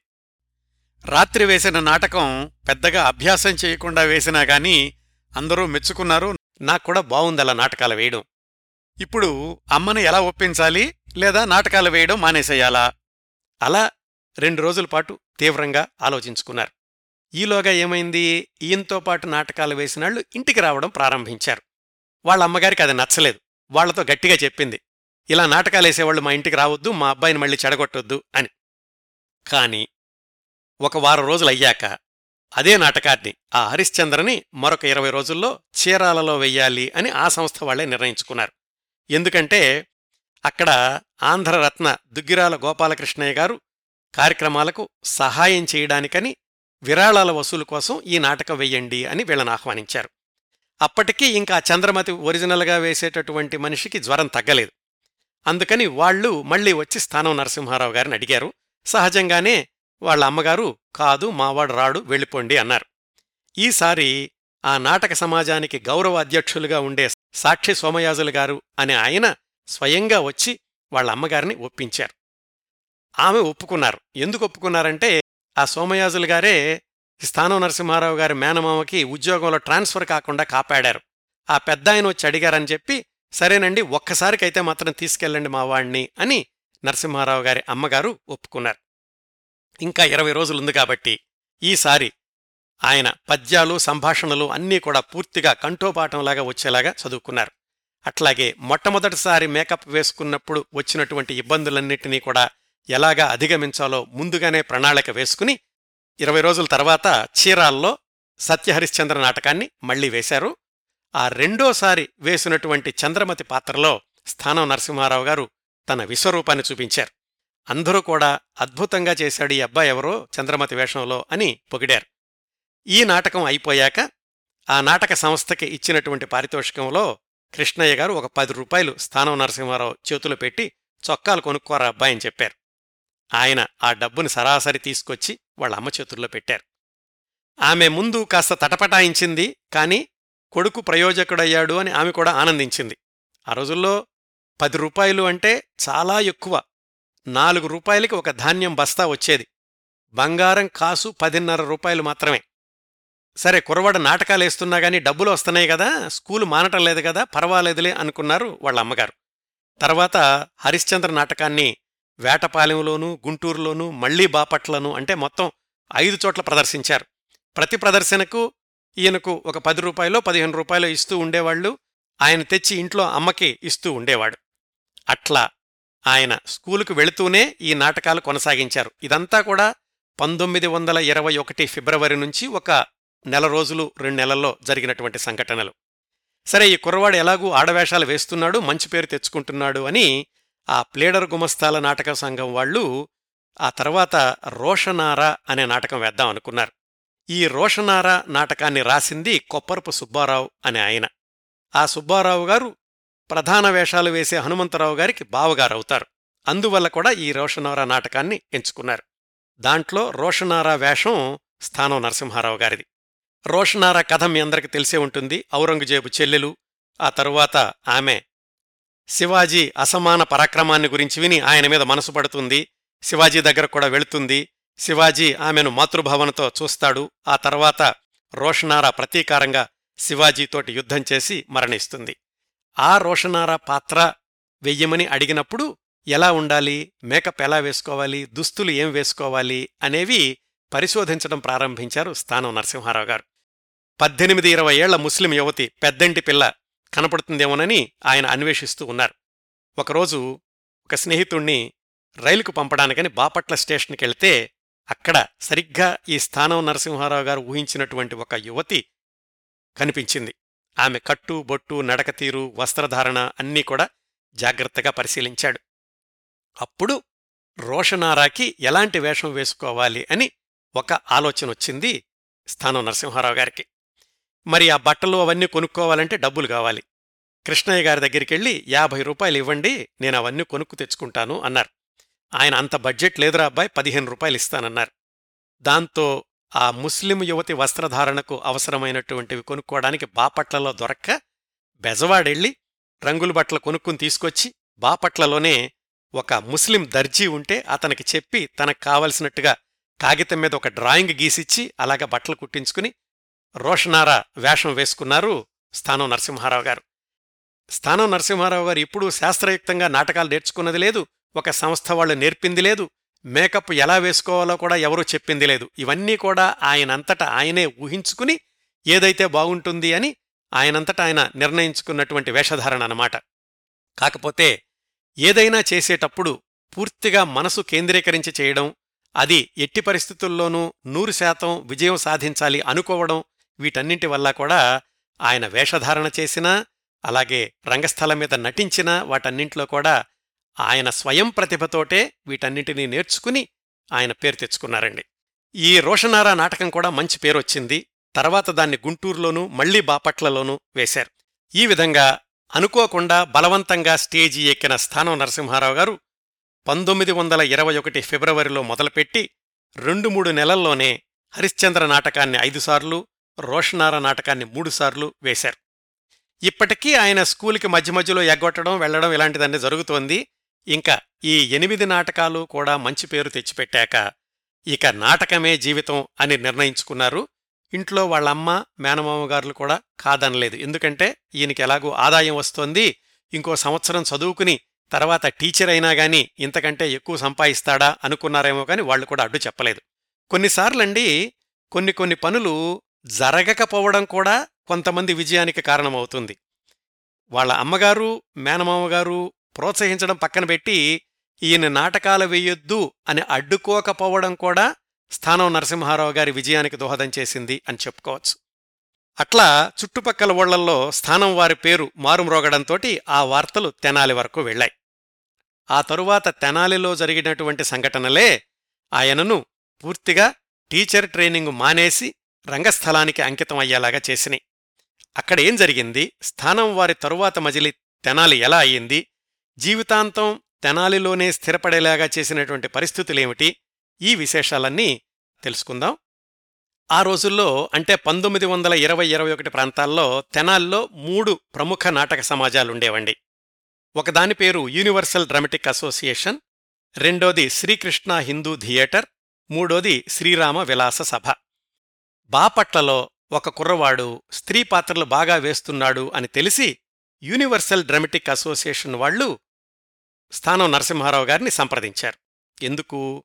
వాళ్ళు వేసేటటువంటి హరిశ్చంద్ర నాటకంలో చంద్రమతి పాత్ర వెయ్యడానికని దారి ఖర్చులన్నీ పెట్టుకుంటాము నాటకానికి పది రూపాయలు ఇస్తాము అని ఒప్పందం కూడా చేసుకున్నారు. దాని ప్రకారం ఆయన వెళ్ళి ఆ యూనివర్సల్ డ్రమటిక్ అసోసియేషన్ వాళ్ళ తరఫున హరిశ్చంద్ర నాటకంలో చంద్రమతి పాత్రను ధరించారు. వాళ్ళు ఆ నాటకం విజయవంతంగా నడిచినందుకాను అనుకున్నటువంటి పది రూపాయలకు తోడుగా మరొక ఐదు రూపాయలు కూడా కలిపి రానుపోను ఖర్చులు అన్నీ భరించి స్థానం నరసింహారావు గారిని చాలా గౌరవంగా చూసి పంపించారు. ఇంకా అప్పటితోటి ఆయనక స్త్రీ వేషాలు వేయడం పూర్తిగా స్థిరపడిపోయింది అని భావించారు. ఎప్పటికప్పుడు ఆయన వచ్చినటువంటి కొద్దిపాటి సంపాదనలో సగం ఇంట్లో ఇస్తూ ఉండేవాళ్ళు ఆ రోజుల్లో అందరికీ కలిసి ఇంటి ఖర్చుకి నెలకి ఇరవై రూపాయలైతే సరిపోయేది. ఇట్లా ఆయన వివిధ ప్రదర్శనల్లో వచ్చినటువంటి డబ్బుల్లో ఇంట్లో ఇవ్వగా ఒక యాభై రూపాయలు ఆయన మిగుల్చుకోగలిగారు. ఆ యాభైలో మళ్ళీ సగం వాళ్ళ అమ్మకిచ్చి దాయమని చెప్పి మిగతా సగంతోటి ఆడవేషాలు వేయడానికని అవసరమయ్యే పూసల పేర్లు ఈ బంగారం రంగులో ఉండేటటువంటి గిల్టు ఆభరణాలు వడ్డాణం ఇలాంటివన్నీ కూడా ఆయనే తయారు చేసుకున్నారు. ఈ యూనివర్సల్ డ్రమటిక్ అసోసియేషన్లో కొత్త అబ్బాయి వచ్చి స్త్రీ వేషం వేశాడు మంచి పేరొచ్చింది అని తెలుసుకున్నటువంటి మరొక నాటక సమాజం వాళ్ళు తెనాలి వాళ్ళు శ్రీకృష్ణ హిందూ థియేటర్ అనేవాళ్ళు స్థానం నరసింహారావు గారి మీద కన్నేశారు ఏం జరిగిందంటే ఈ శ్రీకృష్ణ హిందూ థియేటర్ అనేదాన్ని ముగ్గురు అన్నదమ్ములు నడుపుతూ ఉండేవాళ్ళు చుండూరు హనుమంతరావు సాంబయ్య మాణిక్యం అని. వాళ్ళు బాగా డబ్బులున్నాళ్ళు తెనాల్లోనే రేకుల్తోటి ఒక పెద్ద నాటకశాలను నిర్మించారు. దాంట్లో ప్రకృతి చిత్రాలతోటి తెరలు అలాగే కరెంటు దీపాలు పెద్ద పెద్ద సెట్టింగులు చాలా ఆకర్షవంతంగా తీర్చిదిద్దారు. వాళ్ళు ప్రహ్లాద కృష్ణలీలలు సావిత్రి సత్యహరిశ్చంద్ర ఇలాంటి నాటకాలు వేస్తూ ఉండేవాళ్ళు ఈ నాటకాలన్నింటిలోనూ మల్లాది గోవిందశాస్త్రి అనే ఆయన ప్రధాన పురుష వేషాలు అంటే హీరో అనుకోవచ్చు. కోటంరాజు లక్ష్మీకాంతం అనే ఆయన స్త్రీ వేషాలు హీరోయిన్ వేషాలు వేస్తూ ఉండేవాళ్ళు ఈ గోవిందశాస్త్రి గారు లక్ష్మీకాంతం గారు మంచి మిత్రులు. పేకాట మిత్రులు కూడా. అందుకని గోవిందశాస్త్రి గారు ఈ కోటంరాజు లక్ష్మీకాంతం గారు మాత్రమే స్త్రీ వేషాలు వెయ్యాలి అని నిబంధన పెడుతూ ఉండేవాళ్ళు. మామూలుగా అయితే ఆయనతో కొనసాగించడానికి శ్రీకృష్ణ హిందూ థియేటర్ వాళ్ళకి ఇబ్బంది ఉండేది కాదు. కానీ ఆ స్త్రీ పాత్రలు వేసే లక్ష్మీకాంతం గారు ఏం చేసేవాళ్ళంటే ఉండడమేమో గుంటూరులో ఇక్కడేమో నెలకింత అని జీతం తీసుకునేవాళ్ళు. నాటకం ఉన్నప్పుడు మాత్రమే వచ్చి ఈ తెనాల్లో నాటకం వేసి మళ్ళీ వెళ్ళిపోతూ ఉండేవాడు. పైగా వీళ్ళ దగ్గర నెల జీతం తీసుకుంటూ వీళ్ళకి చెప్పకుండా వేరే సంస్థల నాటకాల్లో కూడా వేస్తూ ఉండేవాడు. ఇదంతా కలిపి ఏమైందంటే శ్రీకృష్ణ హిందూ నాటక సమాజం వాళ్ళకి ప్రతి నాటకానికి లక్ష్మీకాంతం గారి మీదే ఆధారపడాల్సి వచ్చింది. ఆయన ఎప్పుడు తేదీ ఇస్తే అప్పుడు వీళ్ళు నాటకం వెయ్యాలి అనేటటువంటి పరిస్థితి వచ్చింది. దాంతోటి నెల జీతాలు ఇస్తున్నప్పటికీ కూడా చాలామంది చాలాసార్లు ఖాళీగా ఉండాల్సి వచ్చేది. ఈ నేపథ్యంలో శ్రీకృష్ణ హిందూ థియేటర్ వాళ్ళు కొత్తగా ఎవరైనా ఈ స్త్రీ పాత్రలు ధరించేవాళ్ళు ఉంటే బాగుంటుంది అని అన్వేషించడం ప్రారంభించినప్పుడు ఈ యూనివర్సల్ డ్రమటిక్ అసోసియేషన్ వాళ్ళు ఎవరో ఒక అబ్బాయిని తీసుకొచ్చారు అని వాళ్ళు అన్వేషించి స్థానం నరసింహారావు గారి దగ్గరికి వెళ్ళి ఈ విషయాలన్నీ చెప్పి మీరు మా నాటక సంస్థలో చేరండి. మీకు ప్రదర్శనకు ఇంత అని కాకుండా నెలకి పాతిక రూపాయల జీతం ఒకసారి వంద రూపాయలు ఇవన్నీ కూడా మాట్లాడుకున్నారు. ఇంకా స్థానం నరసింహారావు గారు కుటుంబాన్ని తీసుకుని తెనాలొచ్చేసి అక్కడే పిల్లల మరి బాలకృష్ణ అనే ఆయన ఇంట్లో ఎనిమిది రూపాయలకి ఒక గదె అద్దెకి తీసుకుని నివసించడం ప్రారంభించారు. ఇదంతా కూడా ఆయన మొట్టమొదటిసారిగా రంగస్థలం ఎక్కిన పంతొమ్మిది వందల ఇరవై ఒకటి ఫిబ్రవరి నుంచి ఐదారు నెలల్లోనే జరిగినటువంటి పరిణామాలు. ఆ పంతొమ్మిది వందల ఇరవై ఒకటి జులై ఆగస్టు ప్రాంతాల్లో తెనాలొచ్చారు ఆ తర్వాత జీవితాంతం తెనాల్లోనే ఉండిపోయారు. మధ్యలో పది సంవత్సరాలు హైదరాబాదులో ఉద్యోగరీత్యా ఉన్నారనుకోండి.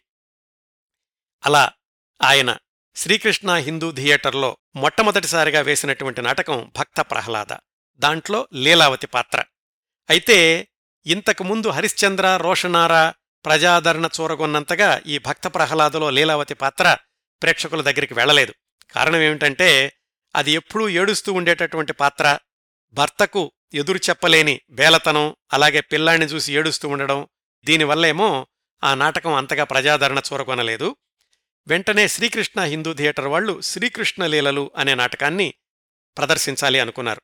దాంట్లో స్థానం నరసింహారావు గారిది యశోద పాత్ర. మళ్ళీ ఇక్కడ కూడా యశోద అంటే తల్లి శ్రీకృష్ణుణ్ణి లాలించేటటువంటి పాత్ర. తల్లి కొడుకుని లాలించేటప్పుడు ఆవిడ హావభావాలు ఎలా ఉంటాయి? ఆవిడ ముఖ కవళికలు ఎలా ఉంటాయి? ఆవిడ చేతులు తిప్పడం ఇలాంటిది ఎలా ఉంటుంది? ఇట్లాంటివన్నీ కూడా అనుమానాలు వచ్చినాయి స్థానం నరసింహారావు గారికి. అందుకని ఎవరైనా సరే పిల్లవాణ్ణి లాలిస్తున్న తల్లిని చూడాలి అని ఆయన అన్వేషించడం ప్రారంభించి ఒకరోజు సాయంకాలం పొలాలకేసి వెళ్తున్నారు ఎదురుగుండా ఒక అమ్మాయి వస్తోంది. నలభై ఏళ్ళ వయసుంటుంది. ముడి వేసుకుంది. దాకా చీర ఎగ్గట్టి దోపుకునుంది. వెనకాల జోల్లో పిల్లాన్ని పెట్టుకుని వెళ్తోంది. ఆ పిల్లవాడితో ఆమె మాట్లాడుతూ ఉండడం మధ్య మధ్యలో ఆ పిల్లాన్ని ముద్దు పెట్టుకోవడం పిల్లవాడు తల్లి చెంపలు నిమరడం ఆమె తన్మయత్వంతో పిల్లవాడి వంక చూడడం ఇవన్నీ కూడా గమనించారాయన ఆవిడ దగ్గరికెళ్ళి ఒక రూపాయి ఇచ్చి పిల్లాడికేమన్నా కొనిపెట్టమ్మా అన్నారు. మీరెవరండి? మాకు రూపాయి ఇస్తున్నారు అంది. ఈలోగా పిల్లవాడు ఆమె చెంపలు నిమరడం ఆవిడ పిల్లవాడిని దగ్గరకు తీసుకోవడం ఇవన్నీ కూడా గమనిస్తున్నారాయన అసలు ఆ అమ్మాయిని పలకరించింది ఎందుకంటే ఆవిడ ముఖ కవళికలు ఎలా ఉంటాయో దగ్గర నుంచి చూద్దామని. ఆవిడ మీ రూపాయి నాకు వద్దండి ఇంటికి తీసుకెళ్తే గనక మా ఆయన ఊరుకోడు అనేదో అన్నారు. సరే ఈయన కూడా యువతలకు వచ్చేశారనుకోండి మొత్తానికి ఆ విధంగా ఆ మాతృమూర్తిని పరిశీలించి ఇంటికొచ్చి ఆయన గది తలుపులేసుకుని ఆ అమ్మాయిలాగా ప్రవర్తించడం ఆ అమ్మాయిలాగా నడవడం ఇలాంటివన్నీ కూడా అభ్యాసం చేసి అప్పుడు శ్రీకృష్ణలీలల నాటకంలో యశోద పాత్రని తీర్చిదిద్దుకున్నారు. అలాగే ఈ శ్రీకృష్ణ లీలల్లో ఆయనే ఒక సన్నివేశం కల్పించారు. ఏమిటంటే శ్రీకృష్ణుణ్ణి తీసుకుని యశోద రంగస్థలం మీదకి ప్రవేశించేటప్పుడు నలుగురు పిల్లలకి గోపికల వేషం వేసి వాళ్ళకు పాట రాసి ఆయనే నేర్పి ఆ పిల్లలు పూలు జల్లుతూ ఆ పాట పాడుతూ ఉంటే శ్రీకృష్ణుణ్ణి తీసుకుని యశోద రంగస్థలం మీదకి రావడం అనేటటువంటి దృశ్యాన్ని ఆయనే రూపకల్పన చేసుకుని ఆ విధంగానే ప్రదర్శించారు. అది ప్రేక్షకులకి అద్భుతంగా నచ్చింది. కొత్త రకంగా అనిపించింది. ఆయన రాసినటువంటి ఆ పాట కూడా నిలు నిలు చాలిక తుంటరి కృష్ణ మోహన కృష్ణ ముద్దుల కృష్ణ నిలువక పరుగిడబోకురా కృష్ణ అనేటటువంటి పాట. ఆ పాటని తర్వాత ఆయన గ్రామ్ఫోన్ రికార్డు కూడా ఇచ్చారు. ఇట్లా తన నాటకాల్లో అవసరమైన చోట పాటలు రాసుకోవడం అనేది ఈ శ్రీకృష్ణుల లీలను నాటకం నుంచి ప్రారంభమైంది స్థానం నరసింహారావు గారికి. దాని తర్వాత మోహిని రుక్మాంగదలో మోహిని వేషం వేశారు. భక్త ప్రహ్లాద శ్రీకృష్ణ లీలలు మోహిని రుక్మాంగద ఈ మూడు నాటకాలతోటి కృష్ణ హిందూ థియేటర్ వాళ్ళు ఆంధ్రదేశంలోని అన్ని జిల్లాల్లో కూడా ప్రదర్శనలిచ్చి మన్ననలు పొందారు. అట్లా జరుగుతూ ఉండగా పంతొమ్మిది వందల ఇరవై ఒకటి నవంబర్లో వరంగల్లో ఒకసారి ఈ కృష్ణలీలలు నాటకం వేయడానికి వెళ్ళారు అక్కడ స్థానం నరసింహారావు గారు వేసినటువంటి యశోద వేషాన్ని మెచ్చి ఆ ఊళ్ళో పెద్ద మనిషి ఆయనకు ఒక బంగారు పతకాన్ని బహూకరించారు. అంతవరకు కూడా ఆ నాటక సంస్థలో ఎవరికీ బయటవాళ్ళు బహుమతులు ఇచ్చిన దాఖలాలు లేవు. మొట్టమొదటిసారిగా అది కూడా బంగారు పతకాన్ని సంపాదించుకోగలిగారు స్థానం నరసింహారావు గారు. ఆ తర్వాత ఏం జరిగిందంటేనట ఆయన రాసుకున్నారు ఆత్మకథలో ఆ బంగారు పతకం వచ్చాక అందరికీ కనిపించాలి అని ఆయన చొక్కాకి తగిలించుకుని తెనాల్లో వీధులేమటే నడవడం ప్రారంభించారట. ఆయనకి గర్వం లేదు అందరికీ చూపించాలనుకున్నారంతే. కాకపోతే అందరూ కూడా తనని గర్వపోతూ అనుకుంటారని ఆయనకప్పుడు తోచలేదు. ఆ వెంటనే ఆయన కృష్ణలీలలో నాటకం గుంటూరులో వేసేటటువంటి అవకాశం వచ్చింది. అప్పుడు ఆ కరపత్రంలో స్థానం నరసింహారావు గోల్డ్ మెడలిస్ట్ అని కూడా రాశారు. ఆ నాటకం వేసేటప్పుడు యశోద పాత్రలో బంగారు పతకాన్ని చీర పైభాగాన అందరికీ కనిపించేనట్లుగా పెట్టుకున్నారు. ఆ నాటకం వేసేటప్పుడు కూడా ఎంతసేపు ఈ బంగారు పతకం అందరికీ కనిపిస్తోందా లేదా అని చూస్తూ నటించడంతోటి ఆయన పాత్రకు న్యాయం చేకూర్చలేకపోయారు. ఆ తర్వాత మిత్రులందరూ తిట్టారట. నీకు బంగారు పతకం వచ్చిందని మాకు తెలుసు కానీ ఈ నాటకం చూడ్డానికి వచ్చింది నేను యశోద నటనలో కానీ బంగారు పథకం కోసం కాదు ఇకనైనా జాగ్రత్తగా ఒళ్ళు దగ్గర పెట్టుకోని ఆ రోజు నుంచి ఆ తర్వాత ఆయనకు ఎన్ని బంగారు పతకాలొచ్చినా ఎన్ని స్వర్ణ కంకణాలొచ్చినా ఎవ్వరికీ చూపించడం గాని ప్రదర్శించడం గాని చెయ్యలేదట ఇది గర్వం అని అందరూ అనుకుంటారని అప్పుడు నాకు తెలియలేదు తెలిసాక మళ్ళీ ఎప్పుడు అలాంటి పనులు చేయలేదు అని రాసుకున్నారు స్థానం నరసింహారావు గారు. ఇలా ఒక సంవత్సరం గడిచింది. ఆయన కృష్ణా హిందూ థియేటర్తో చేసుకున్నటువంటి కాంట్రాక్టు సమయం కూడా పూర్తయింది. ఈలోగా కృష్ణా హిందూ థియేటర్ వాళ్ళకి వాళ్ళల్లో వాళ్ళకేవో తగాదాలొచ్చినాయి. దాంతోటి దాదాపుగా అది మూతబడే స్థాయికి వచ్చింది. ఈయనేమో తెనాలిలో స్థిరపడి ఉన్నారు. అప్పుడేం చెయ్యాలి అప్పటికే ఈయనకి రంగస్థలం మీద విపరీతమైన పేరొచ్చేసింది కాబట్టి ఆ మూడో నాటక సంస్థ వాళ్ళు రామవిలాస సభ అనేవాళ్ళు స్థానం నరసింహారావు గారిని సంప్రదించారు. అక్కడ్నుంచి అంటే సుమారుగా పంతొమ్మిది వందల ఇరవై రెండు నుంచి స్థానం నరసింహారావు గారి నట జీవితం శ్రీరామ విలాస సభతోటే ముడిపడిపోయింది అని చెప్పుకోవచ్చండి. ఈ సభ గురించి చెప్పుకోవాలంటే సభ అంటే నాటకాలు వేసేటటువంటి సంస్థ అన్నమాట. దానిని పెద్దిబొట్ల రామయ్య అని ఆయన ప్రారంభించారు గాని ఆ తర్వాత భాగవతుల రాజగోపాలం అనే డబ్బులున్నాయన ఈ సంస్థను తన అధీనంలోకి తీసుకుని అంతవరకు ఔత్సాహికంగా నడుస్తున్నటువంటి నాటకాలని ఈయన వృత్తి నాటకాలుగా మార్చి నెలవారీ జీతాలిస్తూ నటీనటుల్ని తీసుకున్నారు. అట్లా ఆయన దగ్గర నెలవారీ జీతాలకి నాటకాలు వేసిన వాళ్ళల్లో పెద్ద పెద్దవాళ్ళున్నారు పెద్దిబొట్ల చలపతిరావు గోవిందరాజుల వెంకట సుబ్బారావు మాధవపెద్ది వెంకటరామయ్య పిల్లలమరి సుందర్రామయ్య పాతూరి సూర్యనారాయణ పులిపాటి వెంకటేశ్వర్లు ఇలాంటి వాళ్ళు వాళ్ళ సంస్థలో చేరుతున్నందుకు స్థానం నరసింహారావు గారికి నెలకి అరవై రూపాయల జీతం ఇచ్చేలాగా అలాగే ఒకసారి ఐదు వందల రూపాయలు ఇచ్చేలాగా ఆ శ్రీరామ విలాస సభ వాళ్ళు మాట్లాడుకున్నారు. చూడండి అప్పటికీ స్థానం నరసింహారావు గారు రంగస్థలం ఎక్కి రెండు సంవత్సరాలు కూడా పూర్తి కాలేదు. ప్రదర్శనకు పది రూపాయలు తీసుకునే స్థాయి నుంచి నెలకు ఇరవై ఐదు రూపాయల జీతం నుంచి ఇప్పుడు నెలకు అరవై రూపాయల జీతము ఒకసారి ఐదు వందల రూపాయలు ఆ స్థాయికి చేరుకున్నారు స్థానం నరసింహారావు గారు. అదండి స్థానం నరసింహారావు గారు తొలి రోజుల్లోనే సంపాదించుకున్నటువంటి ప్రజాకర్షణ ఘనత ఆయన పడినటువంటి శ్రమ అంకితభావం. ఇంకో విశేషం ఏమిటంటే ఈ రామ విలాస సభలో హార్మోనియం వాయించాయన సంగీత దర్శకుడు బిఎన్ఆర్ భీమవరపు నరసింహారావు. తర్వాత రోజుల్లో టాకీలొచ్చాక తెలుగు సినిమాల్లో కొన్ని దశాబ్దాల పాటు సంగీత దర్శకుడిగా కొనసాగింది కూడా ఈ భీమవరపు నరసింహారావు గారే. ఈ రామవిలాస సభలో చేరాక స్థానం నరసింహారావు గారు ప్రదర్శించినటువంటి కొన్ని నాటకాలు రోషనార సొహరా బండ్రుస్తుం అభిజ్ఞాన శాకుంతలం సతీ అనసూయ చింతామణి రాణీ సంయుక్త బొబ్బిలి యుద్ధం ప్రతాపరుద్రియం కన్యాశుల్కం సారంగధర చంద్రగుప్త శ్రీకృష్ణ తులాభారం సత్యహరిశ్చంద్ర ఇలాంటివన్నీనండి. వీటిల్లో కొన్ని నాటకాల్లో స్థానం నరసింహారావు గారు ప్రదర్శించినప్పటి కొన్ని ఆసక్తికరమైన విశేషాలు తెలుసుకుందాం. ఈ రోషనారా నాటకాన్ని కూడా మళ్ళీ రామవిలాస సభ వాళ్ళు ప్రదర్శించాలి అనుకున్నప్పుడు దానికి కొన్ని ఆటంకాలు వచ్చినాయి. ఆంధ్రదేశంలో ఈ నాటకం ప్రదర్శించకూడదు అని మహమ్మదీయులందరూ కూడా వ్యతిరేకించారు.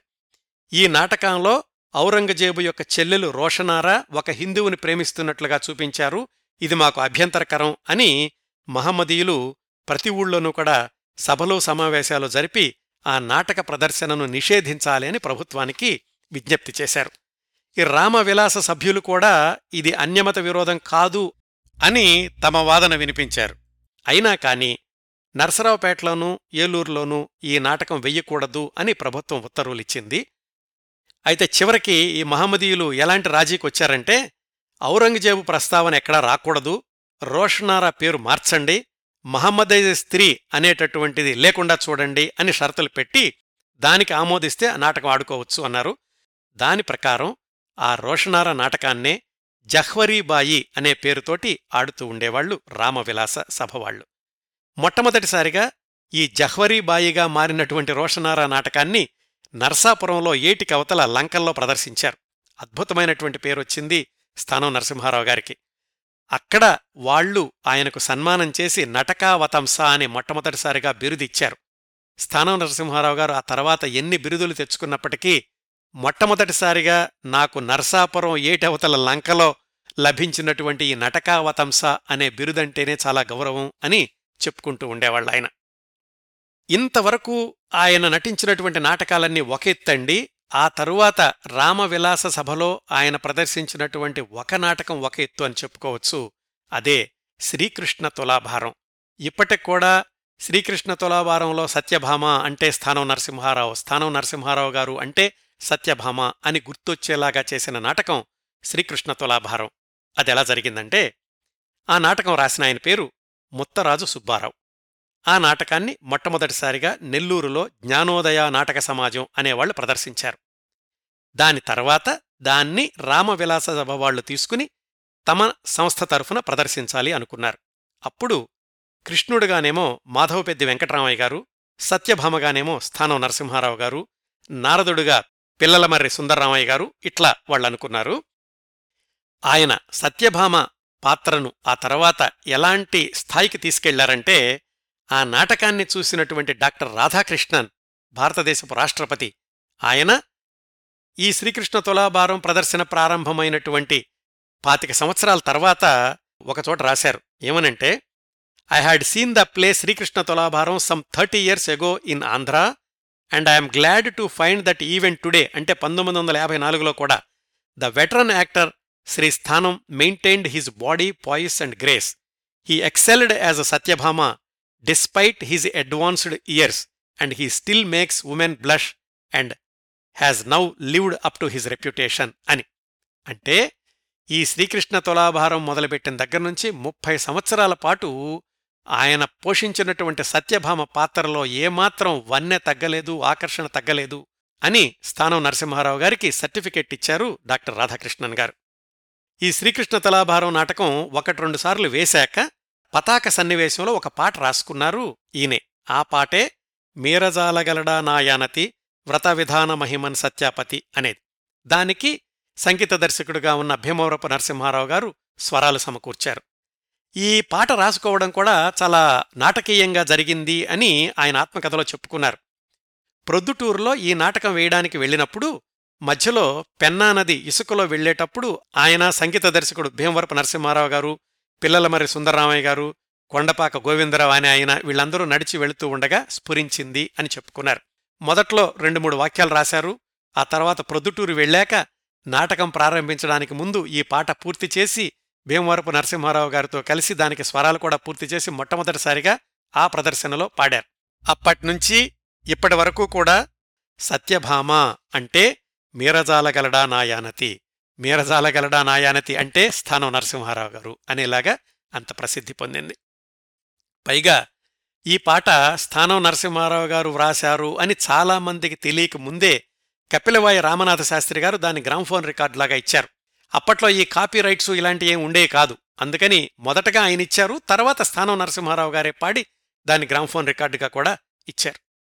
ఈ పాటతో పాటుగా ఇలాంటి అనేక గీతాలు గ్రామ్ఫోన్ రికార్డులుగా ఇచ్చిన స్థానం నరసింహారావు గారి పాటలు ఈనాటికి కూడా లభ్యమవడం అనేది నాటక కళాభిమానులు చేసుకున్న అదృష్టం అని చెప్పుకోవచ్చండి. ఈ శ్రీకృష్ణ తులాభారం నాటకంతోటి స్థానం నరసింహారావు గారు ఒక కొత్త పంధాకు శ్రీకారం చుట్టారు అని చెప్తారు. ఎలాగంటే ముందు పద్యం పాడడం దాంట్లో నుంచి పాటలోకి రావడం మళ్ళీ పాట నుంచి గద్యంలోకి ఇలా పద్యం పాట గద్యం ఈ మూడింటి నుంచి ఒకదాంట్లో నుంచి ఒకటికి వెంట వెంటనే అలవోకగా మారిపోవడమే కాకుండా ఆ మారిన చోటల్లా నాటకీయతను రంగరించడం అది స్థానం వారు సాధించిన మరొక విజయం అని విశ్లేషకులు చెప్తూ ఉంటారు. ఇంకా ఈ శ్రీకృష్ణ తులాభారం నాటకం విజయం గురించి చెప్పాలంటే దాన్ని కన్నడ దేశంలో కూడా బాగా ఇష్టపడేవాళ్ళటండి. బెంగుళూరులో ఒక నెలలో వరుసగా ఇరవై ఏడు రోజులు ఈ తెలుగు శ్రీకృష్ణ తులాభారం స్థానం నరసింహారావు గారు సత్యభామగా ప్రదర్శనలు జరిగాయి. మరొకటి ప్రముఖంగా చెప్పుకోవాల్సింది ఆయన ధరించిన కన్యాశుల్కంలోని మధురవాణి పాత్ర. ఈ నాటకంలో కొన్ని కొన్ని దృశ్యాల్లో మధురవాణిగా స్థానం నరసింహారావు గారు నవ్వినటువంటి నవ్వుకి వన్స్మోర్లు చెప్పేవాళ్ళట పాటకి పద్యాలకి కాదు నవ్వుకు కూడా వన్స్మార్లు తెప్పించుకున్నటువంటి నటుడు స్థానం నరసింహారావు గారు ఒక్కళ్ళే అయ్యుంటారు ఆ తర్వాత అభిజ్ఞాన శాకుంతలంలో శకుంతలగా వేసేవాళ్ళు అక్కడ కూడా ఆయన తనకు కొన్ని పాటలు రాసుకున్నారు. పంతొమ్మిది వందల ఇరవై ఆరు నుంచే ఈయన రామవిలాస సభలో వేస్తున్నప్పుడే బయట సమాజాల నుంచి ఈయనకి ఆహ్వానాలు ఎక్కువగా వస్తూ ఉండేవి. అలాగా పంతొమ్మిది వందల ఇరవై ఆరు నుంచి పంతొమ్మిది వందల ఇరవై తొమ్మిది వరకు ఈయన రామవిలాస సభలో వేస్తూ వాళ్ళ అనుమతితోటి బయట సభల్లో కూడా నాటకాలు వేస్తూ ఉండేవాళ్ళు పంతొమ్మిది వందల ఇరవై ఏడు నుంచి ఈ రామవిలాస సభను స్థానం నరసింహారావు గారు మాధవపెద్ది వెంకటరామయ్య గారు పిల్లలమరి సుందరరామయ్య గారు ముగ్గురు కలిసి నడపడం ప్రారంభించారు. ఎందుకంటే అప్పటి వరకు నడిపినటువంటి రాజగోపాలం గారు పంతొమ్మిది వందల ఇరవై ఏడులో యాజమాన్యం నుంచి విరమించుకున్నాక వీళ్ళు ముగ్గురు రామవిలాస సభను ముందుకు తీసుకెళ్ళారు. పంతొమ్మిది వందల ముప్పై తర్వాత ఈ రామవిలాస సభ తరఫున అప్పటి ఉన్నవాళ్ళందరూ కూడా ఎక్కువగా నాటకాలు ప్రదర్శించలేదు. కాకపోతే స్థానం నరసింహారావు గారు మాత్రం పంతొమ్మిది వందల నలభై ఆరు వరకు రామవిలాస సభ తరఫునే నాటకాలు వేస్తూ వచ్చారు.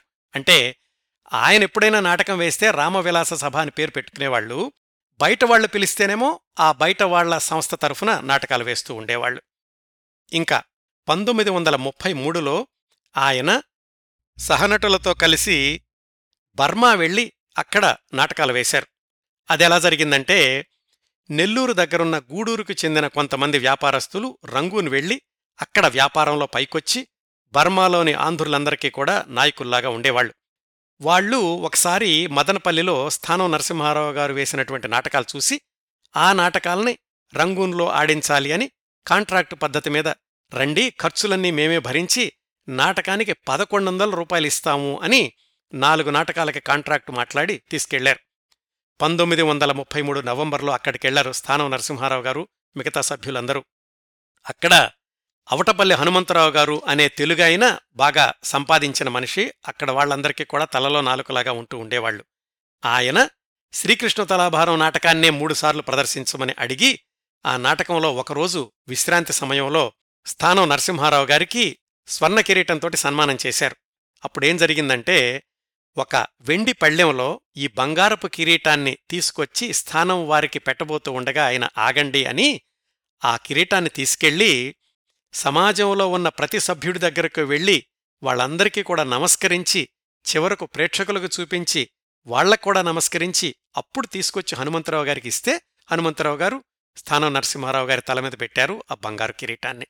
అంతగా స్థానం నరసింహారావు గారు ఏ విజయం సాధించినా గాని అది తన సంస్థలోని సభ్యులందరిది ఆదరించిన ప్రేక్షకులది అని అనుకుంటూ ఉండేవాళ్ళు అనుకున్న భావాన్నే వ్యక్తపరుస్తూ ఉండేవాళ్ళు పంతొమ్మిది వందల ముప్పై ఐదులో జరిగిన ఇంకొక సంఘటన. ఏలూరులో సారంగధర అనే నాటకం వేస్తూ ఉంటే ఆ తీసుకెళ్ళినటువంటి కాంట్రాక్టర్ల పొరపాటు వల్ల అలాగే నాటకం వేయడానికి వచ్చిన కిరాయి నటుల వల్ల నాటకం రసాభాస అయింది. ఆ నాటకంలో చిట్ట చివర్లో స్థానం నరసింహారావు గారు చెప్పాల్సినటువంటి సంభాషణలు చెప్పే అవకాశం రాలేదు. మిగతా వాళ్ళ తప్పిదం వల్ల. అయితే కొంతమంది స్థానికులొచ్చి నాటకాలు వేసేవాళ్ళ మీద రాళ్ళేశారు స్థానం నరసింహారావు గారి మీద కూడా రాళ్ళేశారు మీరు ఆ చివరి సీన్ చేయలేదు అని. ఆయన చెప్పబోయారు అది నా తప్పు కాదు మిగతా వాళ్ళందరూ ముగించడంతోటి ముగించాల్సి వచ్చింది అని. అయినా కానీ ఆ స్థానికుల్లో కొంతమంది ఎదురు తిరిగారు. అప్పుడు స్థానం నరసింహారావు గారు నేనింక ఏలూరులో నాటకం వెయ్యను అని అక్కడ ప్రకటించి దాదాపు తొమ్మిది సంవత్సరాల పాటు కొన్ని వందల సార్లు ఏలూరు మీదుగా వెళ్ళినా గాని అడిగినా గాని ఏలూరులో నాటకం వేయలేదు అయితే పంతొమ్మిది వందల నలభై నాలుగు ప్రాంతాల్లో ఒకసారి ఆయన రాజమండ్రిలో నాటకం వేసి తిరిగి వస్తూ ఉంటే నాటకాభిమానులు రైలు బోగీలో ఎక్కి ఏలూరు వచ్చేదాకా ఆయన బతిమాలాడారు. ఎవరో దుండగులు చేశారండి మీరు మా ఏలూరును బహిష్కరించొద్దు మా ఊళ్ళో నాటకం వెయ్యండి అంటే ఆయనకి విసుగొచ్చి ఎలాగూ వీళ్ళు ఇవ్వలేరులే అనుకుని వెయ్యి రూపాయలు ఇవ్వండి అలాగైతే వేస్తాను అన్నారు. ఎలాగో ఒప్పుకోరులేని కాని వాళ్ళు ఒప్పుకున్నారు. ఆ నాటకం రోజు ఆ వెయ్యి రూపాయలు వాళ్ళు తీసుకొస్తే స్థానం నరసింహారావు గారు ఏం చేశారంటే ఈ వెయ్యి రూపాయలు బదులుగా ఒక షీల్డు చేయించివ్వండి అని ఆ షీల్డుని ఆ తర్వాత ఆంధ్ర నాటక కళాపరిషత్తు పోటీలలో ప్రథమ బహుమతి వచ్చిన సమాజానికి ఇవ్వండి అని వాళ్ళకిచ్చేశారు. ఆ ఆంధ్ర నాటక కళాపరిషత్తు జరిగినన్ని రోజులు కూడా ప్రథమ బహుమతి పొందిన సమాజానికి ఆ షీల్డు వెళుతూ ఉండింది.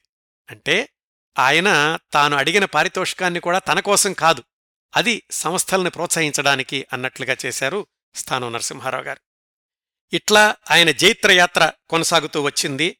తరువాతి మైలురాయిలు చెప్పుకోవాలంటే పంతొమ్మిది వందల యాభై ఆరులో లభించిన పద్మశ్రీ పురస్కారం.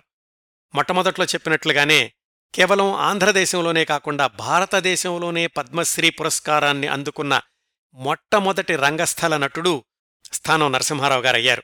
పంతొమ్మిది వందల యాభై ఆరు జనవరి ఇరవై ఆరవ తేదీన ప్రకటించి పంతొమ్మిది వందల యాభై ఆరు అక్టోబర్ ఆరున ఆయనకు ఆ పద్మశ్రీ పురస్కారాన్ని అప్పటి రాష్ట్రపతి రాజేంద్ర ప్రసాద్ గారు అందించారు.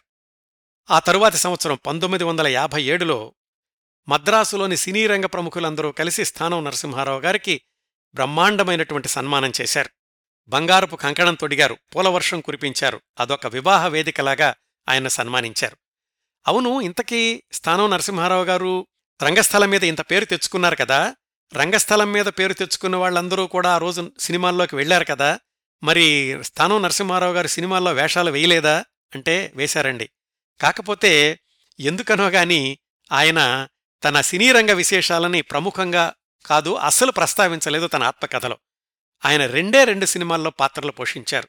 ఒకటేమో పంతొమ్మిది వందల ముప్పై తొమ్మిదిలో విడుదలైన రాధాకృష్ణ రెండోది పంతొమ్మిది వందల నలభై రెండులో విడుదలైన సత్యభామ.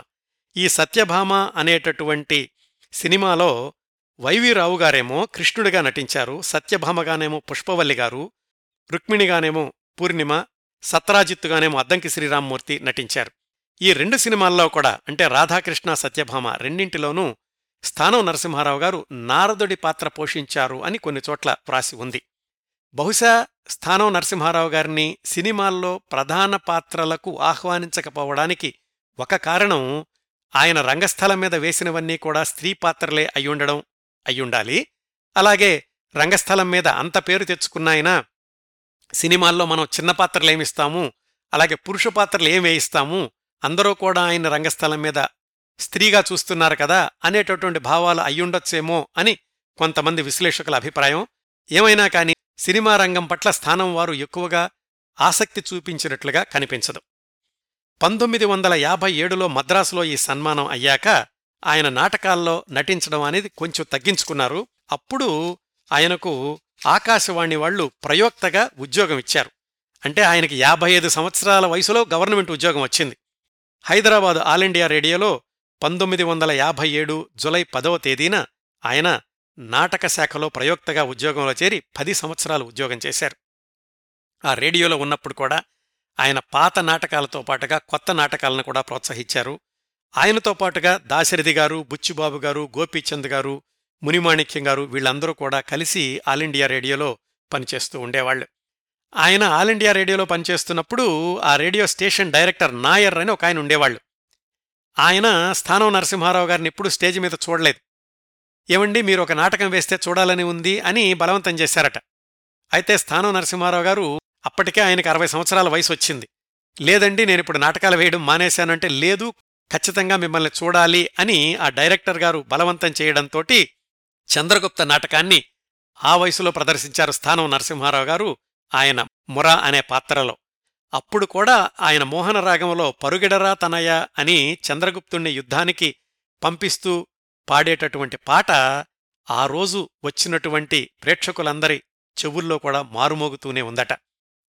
ఆయన కుటుంబ విశేషాలకు వస్తే ఆయన తెనాళ్ళు వెళ్ళాక పదిహేను సంవత్సరాలకి ఒక డాబా ఇల్లు కొనుక్కున్నారు. గవర్నమెంట్ ఆసుపత్రి గోడని ఆనుకుని ఉండేది. భార్య హనుమాయమ్మ గారు ఒక తొమ్మిది సంవత్సరాలు సావిత్రీదేవి నోము చేశాక ఒక పాప పుట్టింది వాళ్ళకి. అందుకని ఆ పాపకు సావిత్రీదేవి అని పేరు పెట్టుకున్నారు. అల్లుడి పేరు నేలకంటి వెంకట రమణమూర్తి ఆయన కూడా నాటకాలు వేస్తూ ఉండేవాళ్ళు వాళ్ళకి ఐదుగురు పిల్లలు. ఉద్యోగ విరమణ చేశాక స్థానం నరసింహారావు గారు తెనాలొచ్చేసి వాళ్ళ అమ్మాయి గారింట్లో పిల్లలతోటి హాయిగా ఉంటూ ఉండేవాళ్ళు ఆయనకు తెనాల్లో కాజా జగన్నాథరావు అనే మిత్రుడు ఉండేవాడు. బావగారు అని పిలుస్తూ ఉండేవాళ్ళు రోజూ వాళ్ళిద్దరూ కలిసి మాట్లాడుకుంటూ ఉండేవాళ్ళు ఆంధ్రదేశంలో ఎక్కడ నాటక ఉత్సవాలు జరిగినా గాని ముఖ్య అతిథిగా స్థానం వారినే పిలుస్తూ ఉండేవాళ్ళు అట్లా జరుగుతున్నటువంటి స్థానం వారి ఉద్యోగ విరమణ జీవితంలో ఒకరోజు అనుకోకుండా కుడి చెయ్యి కుడికాలు కదపలేకపోయారు. తర్వాత తెలిసిందది పక్షవాతం అని చివరి రోజుల్లో సంవత్సరంన్నరపాటు ఆయన మంచానికే పరిమితం అయిపోయారు. నెమ్మది నెమ్మదిగా జ్ఞాపకశక్తి కూడా తగ్గుతూ వచ్చింది. ఎప్పుడైనా పాత మిత్రులు చూడ్డానికి వస్తే వాళ్ళతో మాట్లాడడమే చాలా కష్టంగా ఉండేది. ఆయనతో చాలా నాటకాల్లో నటించిన ఏలపాట రఘురామయ్య గారు వస్తే ఆయన లేచి ఆహ్వానించలేకపోయాను అని కళ్ళెంట నీళ్ళు పెట్టుకున్నారట. అలాగే కష్టపడి లేచి కూర్చుని ఈలపాటి రఘురామయ్య గారితోటి కలిసి మంచం మీదే ఒక ఫోటో దిగారు. భావరాజు నరసింహారావు గారిని త్రివేణి పత్రికాధిపతి బందర్ నుంచి వస్- చూడ్డానికి వస్తే ముందుగా ఆయన గుర్తుపట్టలేదు ఎవరండి మీరు అని అడిగారట. ఆయన గుర్తు చేస్తే గుర్తొచ్చాక విపరీతంగా ఏడుస్తూ స్థానం నరసింహారావు గారు అయ్యో నా పరిస్థితి ఇలా అయిందా? అన్నారట. ఆ తర్వాత ఒక చేత్తోనే ఆయన దగ్గరకు తీసుకుని ఏకహస్త ఆలింగనం అని నీరసంగా నవ్వారట. ఆ నవ్వులో జీవం లేదు. అలా స్థానం నరసింహారావు గారిని చూసిన భావరాజు నరసింహారావు గారు బయటికెళ్ళి కళ్ళు తుడుచుకున్నారట. హైదరాబాదులో ఆయన చూసినాళ్ళు నాటక రంగస్థలం మీద ఆయన చూసినాళ్ళు అప్పుడప్పుడు ఆయన పలకరించడానికి వచ్చినప్పుడు ఆయన పరిస్థితి చూసి కళ్ళల్లో నీళ్ళతోటి బయటకొచ్చేవాళ్ళట అప్పుడు స్థానం నరసింహారావు గారు కర్రతోటి మంచం మీద కొట్టి వాళ్ళని మళ్ళా లోపలికి పిలిచి ఇది చాలా సహజమై ఇప్పుడు వేస్తున్నది అసలు స్థానం పాత్ర నిజజీవిత పాత్ర ఇది కూడా నిష్క్రమించాలిగా అని కొంచెం ముద్ద ముద్దగా స్పష్టాస్పష్టంగా మాట్లాడుతూ ఉండేవాళ్ళట అలా పక్షవాతంతో సంవత్సరంన్నరపాటు బాధపడి ఆయన పంతొమ్మిది వందల డెబ్భై ఒకటి ఫిబ్రవరి ఇరవై ఒకటవ తేదీన తెనాలిలో స్వర్గస్థులయ్యారు. ఆయన నిష్క్రమణతోటి తెలుగు నాటక రంగంలో ఒక స్వర్ణయుగం ఒక అధ్యాయం ముగిసింది అని చెప్పుకోవచ్చు. ఇదండి స్థానం నరసింహారావు గారి నట జీవన ప్రస్థానం. మొత్తంగా చూస్తే ఆయన ఏమాత్రం ఆసక్తి లేకుండా బలవంతంగా రంగస్థల ప్రవేశం చేసినప్పటికీ దానిలో ప్రథముడుగా నిలవాలి అనేటటువంటి తపన ఆయనను రంగస్థల ప్రవేశం చేసిన కొద్ది నెలల్లోనే తారాస్థాయికి తీసుకెళ్ళింది. ఆ తర్వాత జీవితాంతం కేవలం స్త్రీ పాత్రలే పోషించినప్పటికీ ప్రతి పాత్రలోనూ ఒక ప్రత్యేకతను చూపిస్తూ ప్రేక్షకుల ఆదరణ చూరగొంటూ దేశ విదేశాల్లో కూడా పేరు తెచ్చుకుంటూ ఎన్నో గౌరవాలు పురస్కారాలు అందుకుంటూ వైభవంగా కొనసాగించారు. గవర్నమెంట్ ఉద్యోగం కూడా పది సంవత్సరాల పాటు చేశారు. ఇంకా చివర్లో అనారోగ్యం అనేది ఎవరూ ఊహించలేనిది. ప్రతి మనిషికి ఏదో ఒక సమయంలో అలాంటి పరిస్థితులు ఎదుర్కోక తప్పదు. మొత్తం మీద చూసుకుంటే ఆయన నాటకరంగ ప్రవేశం చేసే వరకు ఇబ్బందులు పడ్డారేమో కానీ నాటకరంగ ప్రవేశం చేశాక ఏ రోజు కూడా ఆయన ఆర్థికంగా ఇబ్బందులు పాలవలేదు. అంతేకాకుండా ఆయన చాలామందికి సహాయం చేశారట. ఒకటి రెండు ఉదాహరణలు చెప్పుకోవాలంటే ఆయనకు చాలా ఆప్తుడైనటువంటి మిత్రుడు తెనాలిలో ఉన్నాయన ఆర్థికంగా దెబ్బతింటే ఆయనే పిలిచి నేను ఒక పది నాటకాలకి కాంట్రాక్ట్ ఇస్తాను నువ్వు ఆడించుకో దానివల్ల వచ్చిన డబ్బులతోటి నువ్వు వ్యాపారం చేసుకోవచ్చు అని చెప్పి పది నాటకాల కాంట్రాక్ట్ ఆయనకిచ్చారు. ఆ పది నాటకాల్లోనూ ఆయనకొచ్చినటువంటి ఆదాయంతోటి ఏది ఆ మిత్రుడికి వచ్చినటువంటి ఆదాయంతోటి ఆయన ఒక వ్యాపారం పెట్టుకున్నారు. తెనాల్లో ఉన్నప్పుడు రోజూ సాయంకాలం వెళ్ళి ఆ మిత్రుడి దగ్గర కూర్చుంటూ ఉండేవాళ్ళట స్థానం నరసింహారావు గారు. అందరూ అనేవాళ్ళట మీరు గొప్ప నటుడండి మీరొక సెలబ్రిటీ ఇలా మిత్రుడి దగ్గరికి వెళ్తున్నారు అంటే మిత్రత్వం వేరు నాకున్న పేరు వేరు అని అంటూ ఉండేవాళ్ళట స్థానం నరసింహారావు గారు అలాగే గుప్తదానాలు చాలా చేశారు. ఆయన రంగూన్లో నాటకాలు వేయడానికి వెళ్ళినప్పుడు ఆయనకు వచ్చినటువంటి సంపాదనలో నుంచి మూడు వేల రూపాయలు ఆ రంగూన్లో ఉన్న దేవాలయానికి విరాళాలుగా ఇచ్చారట. ఇలాంటివి చాలా ఉన్నాయి కానీ అవి ఎక్కడా కూడా బయటకు రాలేదు అని ఆయనను దగ్గరగా తెలిసిన వాళ్ళు చెప్తూ ఉంటారు. ఇవండి స్థానం నరసింహారావు గారి జీవిత విశేషాలు నేను సేకరించగలిగినన్ని. ఈ కార్యక్రమానికి ముగింపుగా ఇద్దరు వ్రాసిన వాక్యాలు చెప్తాను. డాక్టర్ మొదలి నాగభూషణ శర్మ గారు వ్రాసింది. లోక ప్రవృత్తినే ప్రామాణికంగా తీసుకుని మనుషుల తీరుతెన్నులు నడవడిక వేషభాషలు వాగ్వైచిత్రి మనఃప్రవృత్తులను ఆకళింపు చేసుకుని మననం చేసుకుని వాటన్నింటికీ స్వకీయం చేసుకుని రసజ్ఞుల ముందు అత్యంత మనోహరంగా తీర్చిదిద్దే అనేక సౌరభాల పూల తావి స్థానం వారి నటన. అందుకే ఆయన నటకావతంసుడు నటశేఖరుడు నాటక కళా ప్రపూర్ణుడు అలాగే స్థానం నరసింహారావు గారు నాటకాలు వేయడం ప్రారంభించిన ఐదవ సంవత్సరంలోనే వేలూరి శివరామశాస్త్రి గారు మహాపండితుడు. ఆయన ఏం రాశారంటే ఆంధ్ర నాటకమా? నీవు ఇటువంటి నటులను ప్రసవింపుము. నీ పెంపునకు నటులును నటుల పెంపునకు నీవును మీ ఉభయల పెంపునకు సహృదయులను ఏకోత్తరాభివృద్ధి చెందుదురుగాక. నటకావతంస నటకా నటశేఖర నాటక కళా ప్రపూర్ణ పద్మశ్రీ స్థానం నరసింహారావు గారి గురించిన కార్యక్రమాన్ని ఇంతటితో ముగిస్తున్నానండి. ఈ కార్యక్రమాలను ఆదరించి అభిమానిస్తున్న శ్రోతలందరకు హృదయపూర్వకంగా కృతజ్ఞతలు తెలియచేస్తున్నాను. మళ్ళీ వారం మరొక మంచి కార్యక్రమంతో కలుసుకుందాం. అంతవరకు నవ్వుతూ ఉండండి. మీ నవ్వులు పది మందికి పంచండి. ప్రస్తుతానికి మీ దగ్గర సెలవు తీసుకుంటోంది సదా మీ ఆదరాభిమానాలను కోరుకునే మీ కిరణ్ ప్రభ.